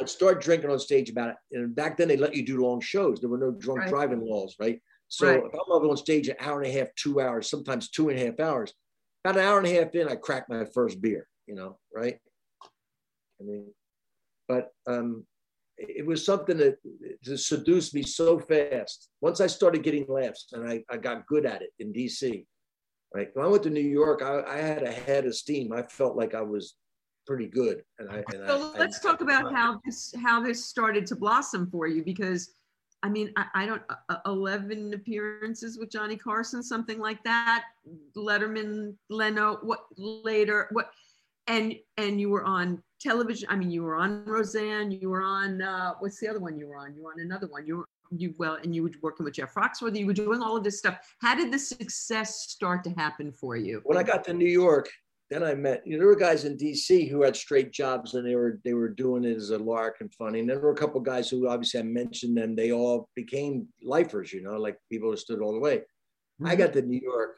There were a hundred comics up there who were obsessed as I was. Right. And then you then then I started getting lessons. I remember working a gig with Jerry Seinfeld. I'll mention him again, but you know, it was one of those gigs in Jersey where, you know, I knew what I was in a bar in Jersey. I knew what I had to do to get over. You know, I was not going to get fancy. I was going to set the mower low and cut some grass. You know, right? so and, does that mean like being blue and that's that? right, man. That's yeah. right. It's like you want to fuck, we'll fuck around. You know what I mean? We'll we'll bang heads a little bit. And uh, yeah. I, you know, I got, I like I said, I have a million other ways of saying you're an asshole than you have saying I'm an asshole. You know what I mean? And and um, and get dirty. And Jerry comes out, and he went on first, and he was the more established act, right? Right. And Jerry Stanley said, "Let Jerry Jerry go first, and you." There was another act, and then Jerry to me. And I was like, "No, he should be closed." And Jerry goes up, and it's clean, man, clean. He's not getting them, like I know they could be gotten, but he doesn't care because he's he's not working just that show that night. Right. He's thinking of doing this material in Tonight Show. He's thinking of he's honing this stuff to take the TV. So he's not cussing. He's not doing what he can do, like you know, spark it up a little bit with a couple of fucks and shits and whatever, and make it fly that night. Right. So I go out and I do that. I do what I got to do, you know, like it's a rock crowd. And we're driving back, and, and Jerry laid it out for me. He said, "Look, why do you why are you working like that? You're a funny guy, but if you work blue, when you take those curse words out, it'll mess up the timing of your joke when you take it on television." It was the first time I was like, "Oh, this guy, he's really thinking this through." Wow. Those are guys. These guys are thinking about it. You know, they're they're. I, I'm like, just the mechanics. I, I'm just wanting the mechanics of how to get these people laughing for me right now. He's got a plan. He's he's right. he's got theory. He's thinking of how everything works. It was a there were all these guys up there like that. There were there were so many great comics up in New York. Um, I can name them, but I I I you know I Rick Overton and and and Glenn Hirsch and and and and Gilbert Gottfried, Larry Miller. See, I would have started forgetting them because then, of course, Carol Leifer was great, and Paul Reiser, and there was there was Ronnie Shakes, mm-hmm. uh, Kelly Rogers, Bill Maher. Mm-hmm. There were there were uh, Belzer ruled Catch a Rising Star, right? right. Joe Bolster. There was so many Dennis Wolfberg. There were so many good mm-hmm. comics. It's ridiculous, and they were all as hungry as I was. You know, I mean, I'd, I'd do five, six sets a night if I could do it. You know, I'd go all over town, just go on stage every time because it's all stage time. And every time you try something new, you. So have you you've already uh, cut and run on law school, or are you still doing that? Oh yeah, yeah. Seventy nine. I was like, I told my parents I said I'm not going to be a lawyer. Which you know, my dad he looked like you know Lee Harvey Oswald shot by Ruby. He was gut he was gut shot. And my mom just my mom who was the quiet one always whatever you know she just screamed, "Are you crazy?" you know, and uh, and uh, I said I got to go, and I went, and uh, I, I I didn't talk to him much for a while, you know. Um, I was just up there doing it, you know, trying to trying to get by, make a living up there. And, I would um, imagine getting on the Tonight Show was a great um, uh, forgiver of not being a lawyer. Well, it took me it took me about five times before my dad finally came around. I was on a show with Don Rickles, who was his favorite comic or one of his favorite comics, and and Johnny and I made Johnny and, and Don Rickles laugh. And then my dad called me up the next day. He'd never talked me after any Tonight Show, any Letterman or anything, and wow. said, "You're really good at this. You're you're you made Johnny Carson and Don Rickles laugh." You know, I mean that. So that was a big off my back, you know. But um, wow. But before it didn't matter. Before that didn't matter. I had to do this. I had to do this. Did it take you a while? How did it take you a while? Did you have to do other jobs to make a living at the beginning? I had, one, I had, I had one other. I had a job up there. I was I was broke and I was late, late for my rent. So the it was down in the you know the, down in the village, East Village, and and yeah. New York was starting to kind of feel like you feel like something was happening, right? Like they were rehabbing apartments. And the manager of my apartment building said, Hey, can you do carpentry work? And I lied, you know. I said, Yeah. He said, Well, it's like, you know, 10 bucks an hour under the table and I go over to this job and right. guys they're, it's redoing apartments you know redoing apartment old abandoned apartment buildings were being redone. It took these guys five minutes to realize that i didn't know anything about anything carpentry but that i was an okay guy and i go out ran errands for them. Go get them cigarettes go get them food go get them beer make them laugh keep things going clean up after them so the next day guy goes yeah you, are not a carpenter but you can clean up right? I said yeah my family on this planet. Manual labor kept my family on this planet for a long time. And uh, so he sent me over to this job. He said, go over to this job, meet these guys outside this building. You're going to clean out this building. So I, so I go over there and there's like four Italian guys, four young Italian guys. Yeah. Right, right, right completely, you know, right out of Mean Streets. Scorsese cast this whole quadrant. And I'm outside. I come outside. And say, I'm there. They go, "You're, you're okay, good man, good." And they're passing around a bottle of, you know, a pint. They're passing around pint. Everybody's taking a couple of hits, and we go in and cleaning out meant we were throwing squatters out of buildings. There were squatters all over the, the East Village, and these guys were buying buildings and they were rehabbing. So you had to throw the squatters out. So we go in there, we pound on doors. You got to get your stuff, get out of here. We're going to throw you out. And we were throwing things out of windows, you know, TV sets, whatever. We were just throwing stuff out of windows and throwing people out, and uh, that was cleaning out the buildings. Really, it wasn't like going and sweeping up a floor, we were throwing people out. And uh, I did that with these guys. Throw people out the out of the five business. five bucks an hour under the table, five bucks cash. and I was I was doing that all day, and then I'd go catch a quick nap at home, you know, and then I head to the club so I could be there whenever the show started at eight o'clock. I had to be there. I had to sit Wow. at a bar and wait, you know, like a vulture, like a Right. vulture, wait for somebody not to show up. So, so I was burning both ends of the, the candle, but um, eventually, you know, I started making money, and then I didn't have Wha- to do that. How did it turn for you, Rich? How did it turn so that you were making a living? Well, at, at first, uh, you know, I was still going back to DC to make money and all. And then um, um, the club Garvin's, Harry fell out with the, the woman who was booking the club, Sandy Kalinek. They fell out. They had an argument. So Harry calls him, says, "Listen, will you book Garvin's down? Book the club for me. I'll give you 300 bucks a month." And I go, "300 bucks a month. My rent is 115 dollars. Wow. You know, uh, 300 bucks, and I'm made. I'm made." Wow. so I did that, and that's that. But I, I, I couldn't do that for. I think I did it for about five, six months, right? Uh, you know what I mean? Um, Are you able to put yourself into the show? Yeah, no, I only came down there once, once during uh, before. I didn't book myself then because I'd already been down there. You know, I was from there. I used to be the MC at the club. Right. So, um, but the main, main problem was it was forcing me to judge comics. And I didn't feel worthy to judge them. I was just trying to make my way in the scene itself. And now I'm like, guys, the ones are easy. You know, send Kelly Rogers back again. That's easy. Send Rick Overton back. That's easy. But there are guys coming up, you know, like the guys from Long Island who I like them and all, Jackie Martling. I'm like, hey, we want to go down there. I'm like, I, this is not the kind of, this is not a Jersey bar club, you know? And Right. so I had to make some choices and and and um it didn't I didn't feel good about it. I didn't feel good doing it. So Jeff Penn was a, a young agent hanging down in DC and I gave him that job. And he he became uh, a very good um, producer of comedy shows. And he, he he was that that was his thing, you know, being an agent and a producer. Mhm. So it was, I got out of that, and then I was then I was making money. But the cl- clubs started opening up, like 1980. Comic strip in Fort Lauderdale. We went down there. I went down there to do a gig with Carol and all. Kelly Rogers. Kelly Rogers goes, "We're on the phone. Con- the condo had a phone, right? That's how that's how early this was. Condo had a telephone in it." He goes, "Come over here." He's holding the thing to his chest. He goes, "Whatever this guy asked you, tell him you can do it."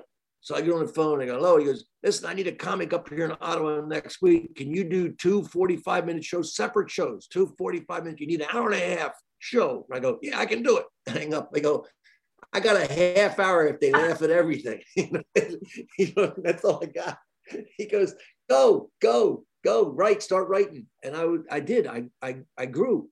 You know, I mean, I, I, I, I wrote like crazy. And when I got up there, my plan was be funny the first show, as funny as I could be, all my good stuff in the first show, because if they think I'm funny, it'd be easier to make them laugh in the second show. You know, and I was writing like crazy, and and I and I and then I went from there to Montreal, the next week in Montreal, the next week in Toronto, and all of a sudden these clubs are opening everywhere. And you know, when when I'm making seven hundred bucks a weekend and my rent's one hundred and ten dollars, I'm doing Life's okay. Life's good. Life's good. So how did you segue over to television? How'd you get your first TV gig? Uh, first one was Evening at the Improv. You know, that was a cast out of the Improv in New York and LA. Then I got out there and started doing Merv Griffins and that sort of thing. And then Tonight Show in '84. How'd you get the Tonight Show? I was I was was living in LA. And remember Sam Kinison, Screaming Sam, Sam? Ah, my- he was my favorite. ah. So him and I were buddies. And I said, I'm getting out of LA. 84 is the Olympics. And I said, this is going to be a mess. This place is going to be a mess. I could always see it. They were like, you know, tourists were going to be, you know, you knew they were going to be in the club and they couldn't speak English. And there was, it was a traffic was going to be even worse than usual. I said, I'm going to New York. I'm going to spend the summer in New York. He said, I've never been to New York. I want to go. I said, let's go. So we went to New York. And uh, Sam loved it and they loved him. And I'm on stage at the improv one night, and Jim McCawley, who was the booker of the Tonight Show, I never bothered him, never said a word to him because I got that advice when I first got out there. I got good advice from people. People Uh-huh. who, you know, like Jay Leno would say, don't bug McCawley. Don't bug him. He'll find you. Believe me, he'll find you. He'll be watching you. Don't Wow. bug him. Guys bugging, and they, they they season too early and they're not ready, he'll know when you're ready. And so at 84, he comes to New York. He got out of LA too because he's like, it, it, was a mess, like I right. thought. And he shows up there at the improv. And then I walk off stage. He walks up to me, and says, You're ready to do Tonight Show. I want to give you a date in two weeks.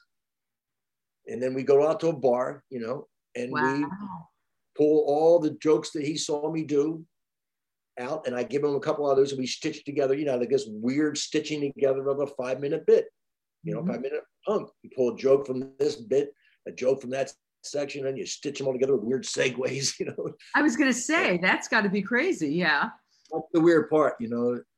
Um, you know, you, you see that segues, you know, it's, you know, you end up with a water skiing joke and you go, you know, I water skiing, I got my hair wet and, yeah, you know, reminds me, I was getting my hair cut, you know, so you got water skiing, the hair, the haircut, you know. So, um, but that was it. That was my first time, August 84. And how did how did it go? Did Johnny give you the how did I got there? Got as Rodney says, give me one of these, right? Give me one of these. That's all I want. I want one of these. I'm okay. You're okay, Johnny. Said Johnny said you're okay. You're okay. Yeah, That's a so, great Rodney. Uh, yeah, I, I, think every white guy in America can do Rodney after a certain age. You know, Rodney. I loved Rodney. Everybody loved Rodney. So okay, so you get Johnny. You you you get a lot of te- you were doing a lot of television. Yeah, Life- yeah. I got sober. When I got sober, everything got went in another gear. I got TV deals, you know. I mean that those things wait, were let's, sweet. Wait, let's stop here and, and stop here for a second. Did you were you afraid at all when you got sober that you wouldn't be funny anymore? Did oh my God, yeah. Oh yeah, I thought it was over. I thought it, I said I, I don't know if I can go back to law school. I thought the, everything was over. I, I hadn't written a joke. I hadn't written a new joke. Through drinking and drugging, I I I lost my sense of humor. It dried up. in the first few months of sobriety, and then when I started running, and one day I was out running, and you know, like for comic jokes, you get the setup, premise. Sometimes you get the punchline later. Right. You got a punch. Oh, this is a good punchline. I got to build a setup to go to it. You know, this thing landed in whole, landed one piece in front of me. I was running, and it just landed in front of me. I wow. said, you know, I don't care how much you love each other. Could be those moments in any relationship where one minute you look at the other person, you think to yourself, I want to spend the rest of my life with you. And your next thought could be, how can I fake my death? And that was like, it broke. That was like 1985. And I went, I remember that. Right. It broke. And I, and I started doing a, a lot of material that was different for me. And, and McCawley saw me and said, your whole attitude has changed. Your whole energy has changed. Your whole, because uh, uh, oh, I blown you, you have to back up before you get to this part because didn't you do a set on the Tonight Show that Johnny didn't like before? Oh yeah, oh tell, yeah. tell tell that story. I was I was I was drinking and drugging with Sam a lot. Yeah. And uh, and so '84 they brought me right back. They go, uh, you come back in two months to do your next one, right? Wow. So the first one I managed to stop drinking and drugging three four days before the show, which is not was good for me. Yeah. The second one, I managed to not do cocaine the night before I did the show, but I was drinking. Yeah. That was as much as, as best I could do. I yeah. remember. That's the best I, I can remember. I might not have even done that. But I show up that day in my head. Sam had gotten in my head. He said, You got to do something edgier. This is not edgy enough for you, man. You're edgier. You got to do, you got this new bit about, had a whole new bit about Jesus talking to his agent that, G, they, we saw this band together called Stryper, which is a, a, a, Christian rock band.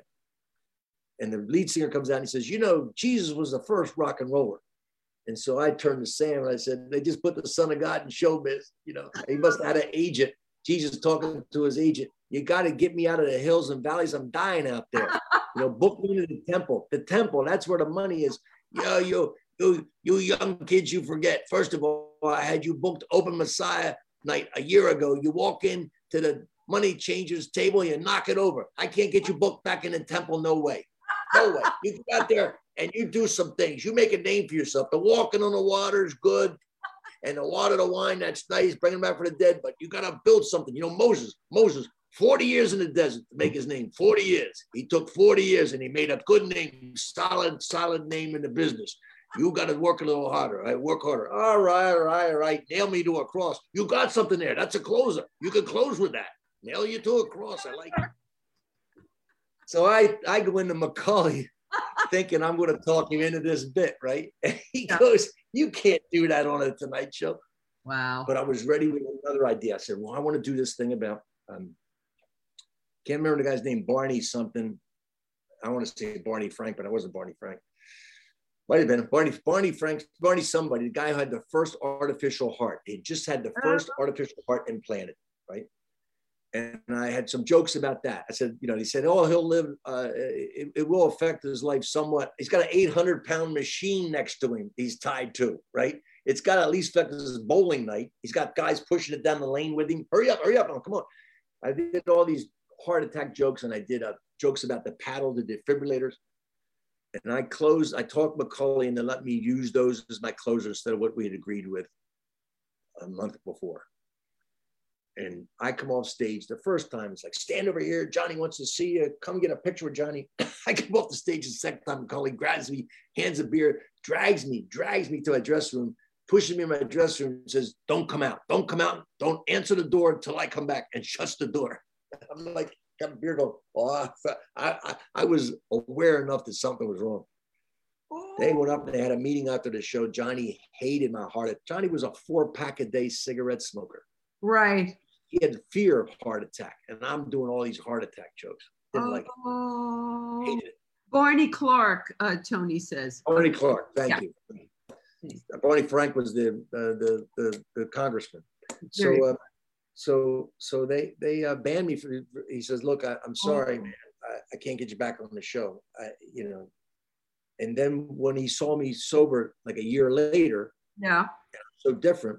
He said, "Look, it was my fault for approving that material. I approved it. So it was really uh-huh. my fault. I'm going to go to bat for you and try to get you back on the show. You're very different. I think Johnny will like what you're doing now. And they brought me back and I did, I did like 10, 12 more, whatever it was. I did more. So now when that happens, when, uh, when you get banned from the Tonight Show, and then so he talked. To, so Johnny knew you were coming back, obviously.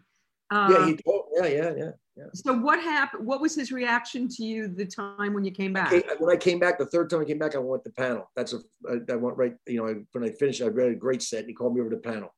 Look, when I was drinking, the difference was I was so out of my mind, and, and everything. I once there was a, a movie they were making out of the book Hitchhiker's Guide to the Galaxy. I don't know if you remember yeah, that. Book sure. 80s, early 80s. They're going to do a movie about it. I got an audition. So I sit up drinking and drugging. I don't like the script. I don't think the script, and this is my mind, doesn't match the book. So I'm going to rewrite the script and help them, help them by rewriting the script. Like they used to send you the whole script back then, not just some sides. Right. So I'm rewriting it, oh, changing oh the jokes, changing, putting every. This will be fantastic. My lines all change, everything. I come in to read and I go, listen, I've helped you guys out here. You know, I just want to tell you, here I've rewritten a script for you, and let's let's go with this. And they're like, thank you, goodbye. You know, and my, my agent called me. I got, I got a message on my machine. Of, what the fuck are you doing? You're fired. I got fired by that agent because uh, I was out of my mind. Wow. So, so when I got sober, that yeah. changed. Everything changed. How did you segue from writing for yourself and your stand up to then becoming a TV writer? How did that happen? So I did five pilots, five development deals. They only had four networks. I did one of okay, them. Twice. Wait, what? What's what's the first thing? How do you get that first pilot gig? They they, they, they, they, um they saw me performing somewhere. Some executives saw me performing. This is when you know Cosby was hot. The show they're starting looking for stand-ups everywhere. They're looking for stand-ups. You know, my myself right. and of course guys who who shows came on. Roseanne had a show. You know, they they're looking for the next sitcom star right. out of stand-up. So they're looking at stand-up. So I I got seen there. I got seen up at the Montreal Comedy Festival. I got seen couple, there, there, there were places where you're being seen and, and they said right. a development deal, which was six figures. They pay you six figures to do nothing while wow. they wrote a show for you, which meant I could still go do everything else I wanted to do, all the stand-up I wanted to do, and then you know, and then go Did shoot. you have a writing partner? Did they assign you somebody? No, no, they were you, you. It's a very difficult thing. You go and you meet somebody and you have to decide whether to marry them or not in one lunch. Don't don't give you like three meetings, three different writers. Don't say that you meet this one, meet with this one, meet that one. You know, the the, the network decides. So you you're like dating and you're going to decide to. It's like the dating game, but you're getting married. You know, wow. uh, you're getting married, and uh, so you just do the best you can with it. I was, I, had five, didn't go. Um, and um, I, I, I got um, a job down in Charleston, South Carolina. I got a kid now, a new kid. It's like 1992 or something. Uh-huh.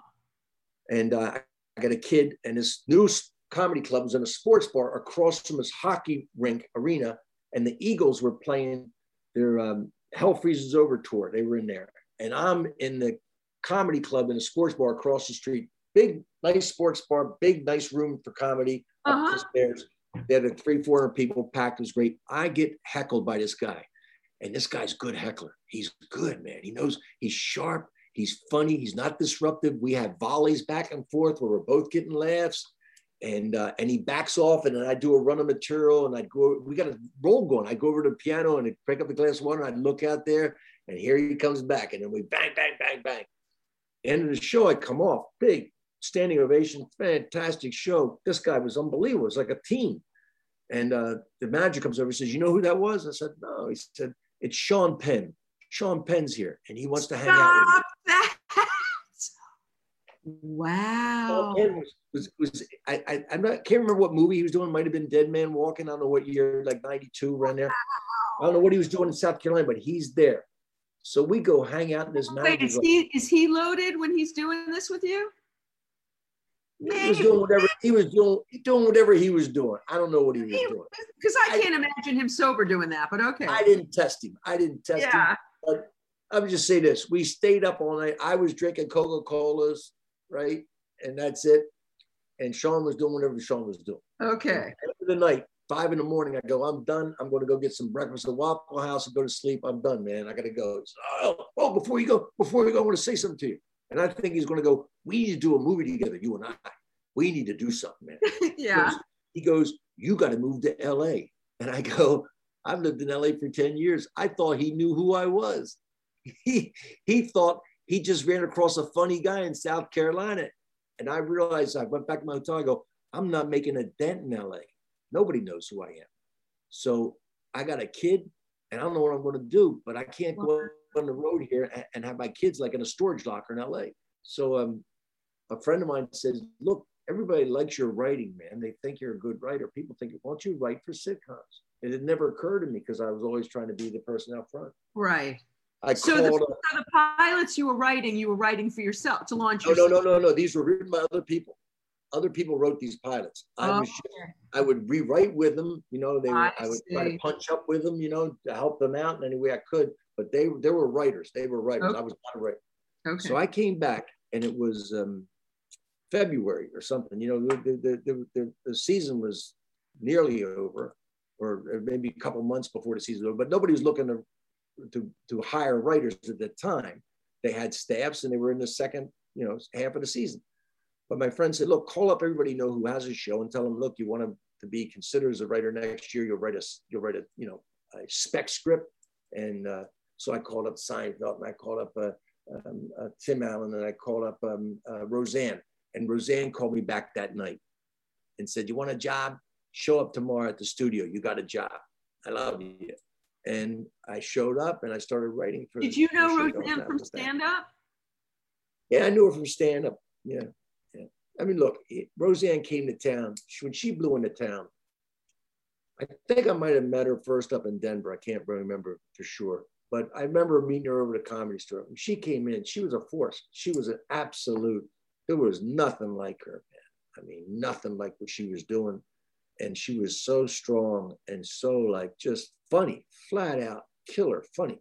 That first Rodney Dangerfield Young Comedian special, it was Sam, it was Roseanne, Bob Nelson. I was in the Laughter Company with him uh, just before that, but she was Now, there's a guy, when I talk about Red Skelton, there was the modern Red Skelton right there was Bob Nelson. He was the modern Red Skelton. I mean, if anything came close to what Red Skelton was, I mean, his his performance skills and the, the Yeah. scenes that he created. I think my favorite might have been the Duck Hunter, but he had so many great things. There. But that you're right, Sam and her. You know, I mean, they wanted Sam and her to be married with children at first. They wanted to cast them as the leads in Married with Children. No kidding. Yeah, I I got on that. uh, You know, so So let's Um, talk about that. How did you get married with children?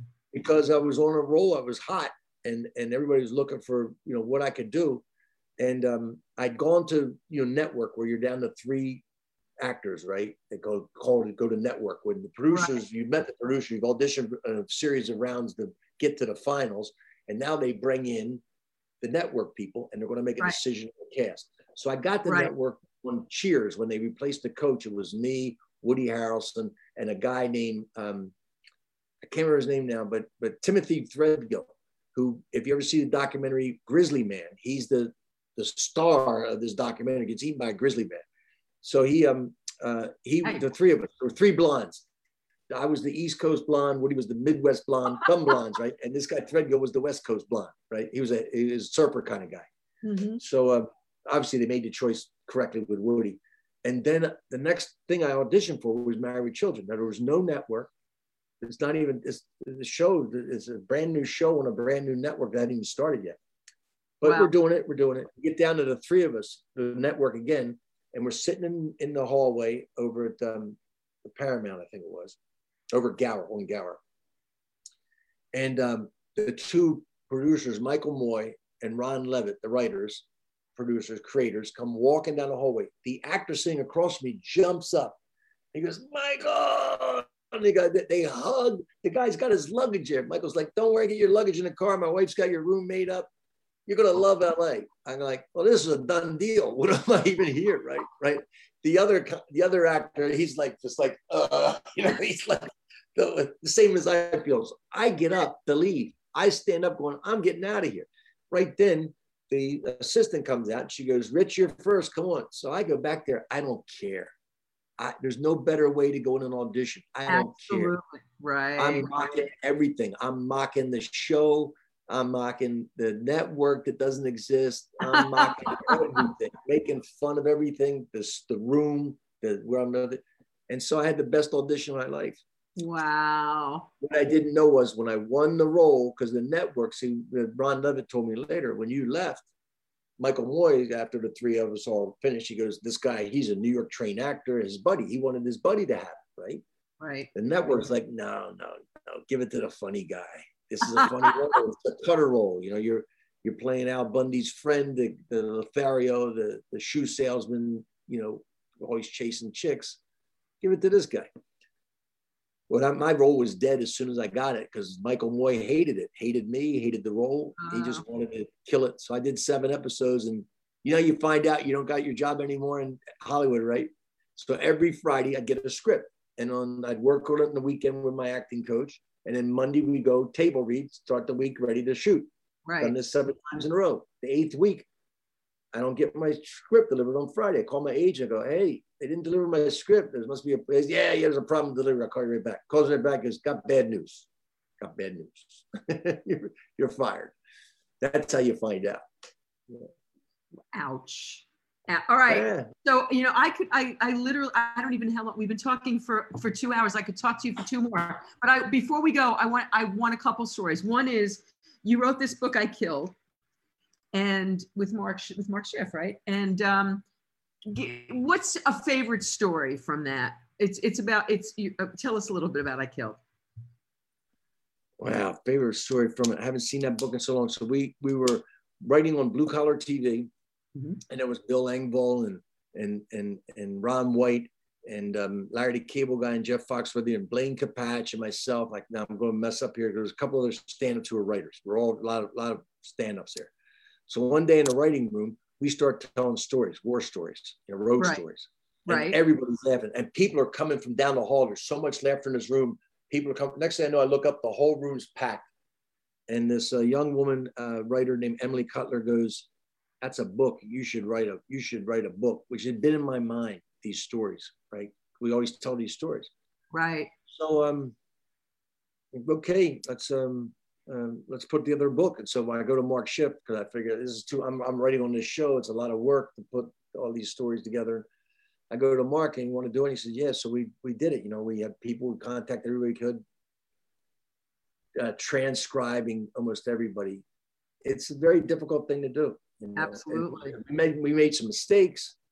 Uh, we put a lot of time and effort. We had to pay people to type the, the tapes because everybody, guys who comics, just telling us on the phone. I'm like, uh, uh, uh, you know, um, so glad we did it. But somebody was, uh, when you gonna do that again? I said, never again. Couldn't Never. do that again, man. Did you have like a favorite get? I mean, was there was there like a dream get for that? I mean, I know you it's mostly your friends and stuff, but was there anybody that was a surprise?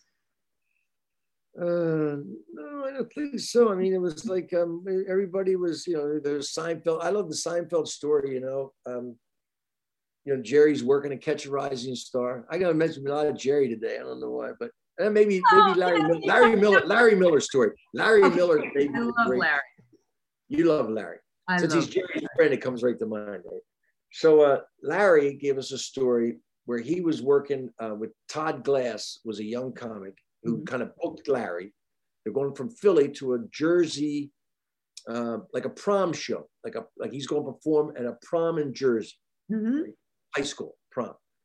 So Larry gets out there and he's got this joke. He says, you know, I'm, I'm not going to do the joke correctly, maybe, but joke basically is, you know, it's strange when you go back to high school, right? Because everything you did that was bad and wrong. Now it's just kind of a joke. Hey, good to see you again, Mr. Miller. Remember when we set you on fire? Right? Isn't that funny? Larry does this joke, which has gotten him laughs all the time. Right. He does not know that the week before, a beloved teacher by the name of Mr. Miller had died in a fire. Oh my God. They think they think he did it on purpose. They think Larry has done this on purpose. You know, insult them. You know, in, in the in the ultimate display of bad taste. So Todd, they're angrily the, a mob. A mob is angrily coming after Larry, right? And Todd and him are trying to fend them off and get out to their car and make their escape, which they barely do. They Oh barely. A mob of gym teachers and and, Oh and God. coaches and students and parents. Oh my God. I just, out of the high school. I just saw Larry last night. I've been watching old Mad About You to go to sleep at night on my phone. And Larry played like Franz, like like some producer on Mad About You. He's, he, you know, he, he's always a great comedian and such a good actor. I mean, he's just, you know, Best in Show. When he played the suicide counselor in Best in Show, he's hilarious. He's It hilarious. doesn't get all right. So last thing, so kicking through the hole. So what uh what what what's tell us about it? Kicking Your through the ashes is. Um, The ashes. I'm sorry. yeah. Oh God, I. I, I tried to cover every aspect. That's all right, Vicky. It's all right. Don't worry. It's been a long night. You, I don't you- I don't even know my kids' birthdays, let alone you, the you, of your you- you had to be the tech operator for the show for the first half hour to get everything to work. I was amazed. I was watching. I just like watching this woman's flip the hood of the car. She's inside there working on the carburetor. It was great. So, so um, this book, uh, I just wanted to write up my journey, you know, just through the 80s, like getting into comedy like I did in 77 and moving to New York, Hey, all this. Before you go there, kicking through the ashes. Why? Why? Why ashes? So, it- like you know when a house burns down they go Yeah. oh their house burned down you see somebody in there kicking through the ashes of the house trying to find something of value and at the Oh. time when i wrote it i thought that's the kind of metaphor for me in my career i'm trying to find something of value to what all happened and if i can find some value here and so i try to cover every aspect of stand-up i have a story about joke thievery i have a story about you know All right. well, No, no, no. You got to stop there. You got to give us. You got to give us a joke thievery story. I'm sorry. short of it is I'm in Atlanta and I I I got a system where you know I'm headlining, so I'd watch the the opening acts the beginning week, maybe the first one or two shows to Mhm. see what they were doing in their acts, so I could do other material. I never told them you can't do that joke because I have a joke like that. My job as a headliner is have enough jokes to run around any obstacles they put up there. So I would just watch what the comics were doing and then say, okay, I'll drop this joke because that joke's kind of like theirs, and I won't do this, and that's it but I knew what. So then I just put my headphones on and listen to music and not really pay attention to what the comics are doing because I, I this way I handle my nervous energy. Right. Sunday, Sunday night, the last night, for whatever reason, I, I want to see where the comic is in his act. I guess I was distracted talking to somebody, so I want to see where the middle act is in the act. I take my headphones off just in time to hear him do one of my jokes, word for word, one of my jokes. I go, oh, he just did one of my jokes. And then wait a minute, he did another one of my jokes. Then wait a minute, he's doing the whole bit. He's doing Oh, the whole. He's done, you know, four or five jokes. Then he later, a couple minutes later, he does another one of my jokes. And so he's doing oh, and so I run backstage. There was a little backstage area at the, at the Punchline Atlanta, just off to the side. And it was just a place like a holding pen where the comics would come in and come out, you know, just enough that you stand there waiting to be introduced. Right. Nothing big. And I come in there and the and the and the MC who who when I put this on Facebook, he came forward and said, I was there that night. He sees me come in, he goes, I know. I go, what's he doing? He goes, I don't know. He's doing your act. I said, he's doing bits after bits. He's doing a lot of stuff. Finally, he comes off, bigger ratio comes off. He comes in there. He is shocked to see me. I grab him. I'm like, what the fuck? But I know I can't go too crazy because I can't get in a fight because I got to go out and perform for this audience, right? And and that will not work. And I I just go, what are you doing? And I said, what are you doing? He goes, oh, I'm sorry, man. I'm sorry. I forgot you were still here. He's like, he forgot, he forgot I was there. He's like, I thought you were out of town and I could start doing your act. So Oh my God. that gets really bad because he leaves. That guy goes, the guy, comic goes out, he introduced me. I can't go out and go, hey, that guy just did a bunch of my stuff. You can't do that. You've got to No, perform. So I'm trying to do crowd work. I'm trying to play with them because I really don't want to go into my act. But I go into my act, and every once in a while I'd hit a landmine. You know, I'd step on one of my own jokes, and and I do the joke, and the audience would be like going, "That other guy did that joke." I go, "I know. I'm just oh. testing to see if you were paying attention." I got to try every time. I got to try to play out of it. You know. And so when I come off stage, the guy was gone. He was gone. He jumped in his car and drove back to Florida. He was from Florida. He, I, I got the guy's name written down somewhere. It doesn't matter. He never went anywhere. You know, it's just a story of joke thievery. But I had a bunch of stuff essay before I tell that story in the book to show what I thought about thievery. You know, you can't fight it. You know, I, I think it was Larry David or said that you know you just got to keep writing. You know, you got to outright them. You can't. They're, they're going to steal. You, you can't do anything about that. And you know, the more I write, the it seems like it doesn't bother me because I'm just moving on anyway. You know, they're going to steal jokes. They're going to steal even premises that that they've never seen before. You know, there had to be one comic that did their first CVS receipt is six foot long joke that noticed how long the receipts were, right? There had to be one comic that noticed that first. Then everybody goes, Oh, the audience is laughing at that. They know how long the receipts are too. Now I can do a version of that. It's not just direct steals, there's Right. cracking the code. Some comic cracks the code, and then the other comics come in and go, okay, they's cracked the code. I can now do that. So there's I wrote a whole bunch. That's one chapter. Then I do a chapter on heckling. Then a chapter, you know, so it's all and then I, I Heckling do something that you were comfortable with, clearly. I clearly because I grew up with it. To me, it was just when I grew up with, we would just go back and forth, busting each other's balls in New Jersey. That's what I grew up with. My friends and I, we didn't make fun of each other. That means you didn't care about each other. That's how we showed affection, right? That's how twisted we are. But, but the heckling, sometimes the, the, the, the audience just seeing if you're there and present that night. They want to see whether you're there or, or you're on remote control. And sometimes they want to see if you're qualified to fly the airplane. I mean, you are up there with a microphone, all the power in the world then that night. They want to see whether you're qualified to be there.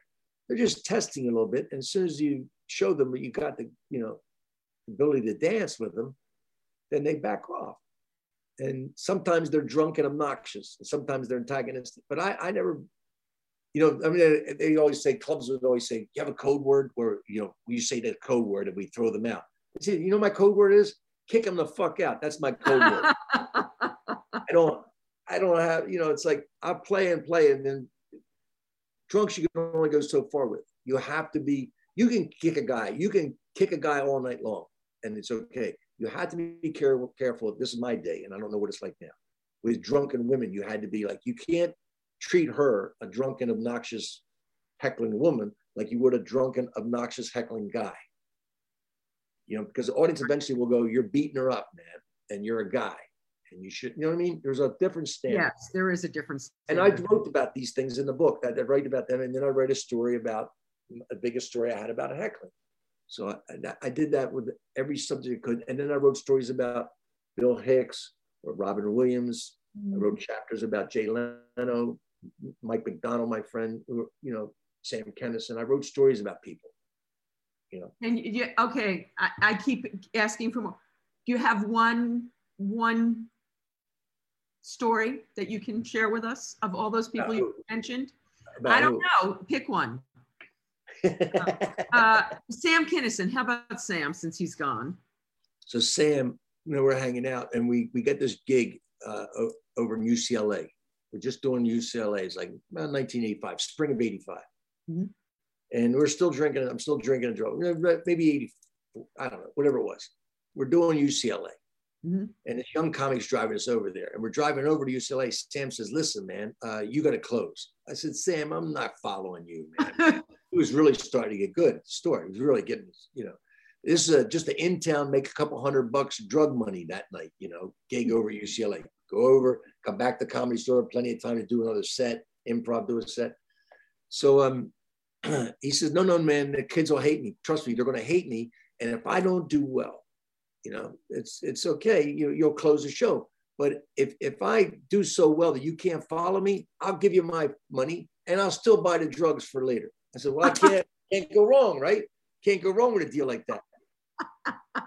That's all right. So we get out there and Sam goes up and he does his act, you know, his whole act that this is the phase of a marriage, ah, ah, right? He's doing, and they're not buying it. They're just really, they're not laughing.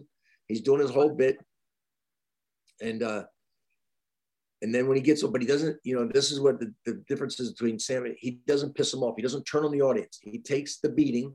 The worst thing you do as a middle act, right, is to piss off the audience before the headliner comes off, right? I mean, right. it's the worst thing to do as an opener for anybody is piss off the audience. Sam right. doesn't.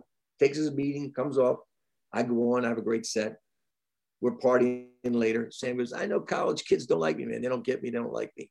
Then he does Rodney, comes out that summer. Rodney show, and mm-hmm. Sam blows up. I mean, oh god, that was the young comedian special. Comedian. I mean, I was I was doing gigs opening up for Little Feat down in the South. Mm-hmm. We came out to go do a gig to the next gig, right? That Sunday morning after Saturday night, the show was on, and right. every guy in the band was doing Sam. Ah, ah. They were all. I said, Sam is gone, man. He is. I want my records back. That's when he did. I want my records back. Right all that, all that. Yeah. So I come back to LA and I don't know, sometime later, Sam walks up to the comedy store and says, Hey, Rich, I just got a gig at UCLA for $15,000. you got to come see this. So I go over and watch. He kills, destroys. And I'll bet money, many in that crowd were at that gig we did the spring right. before. Wow. But he, he, it, every, something changed.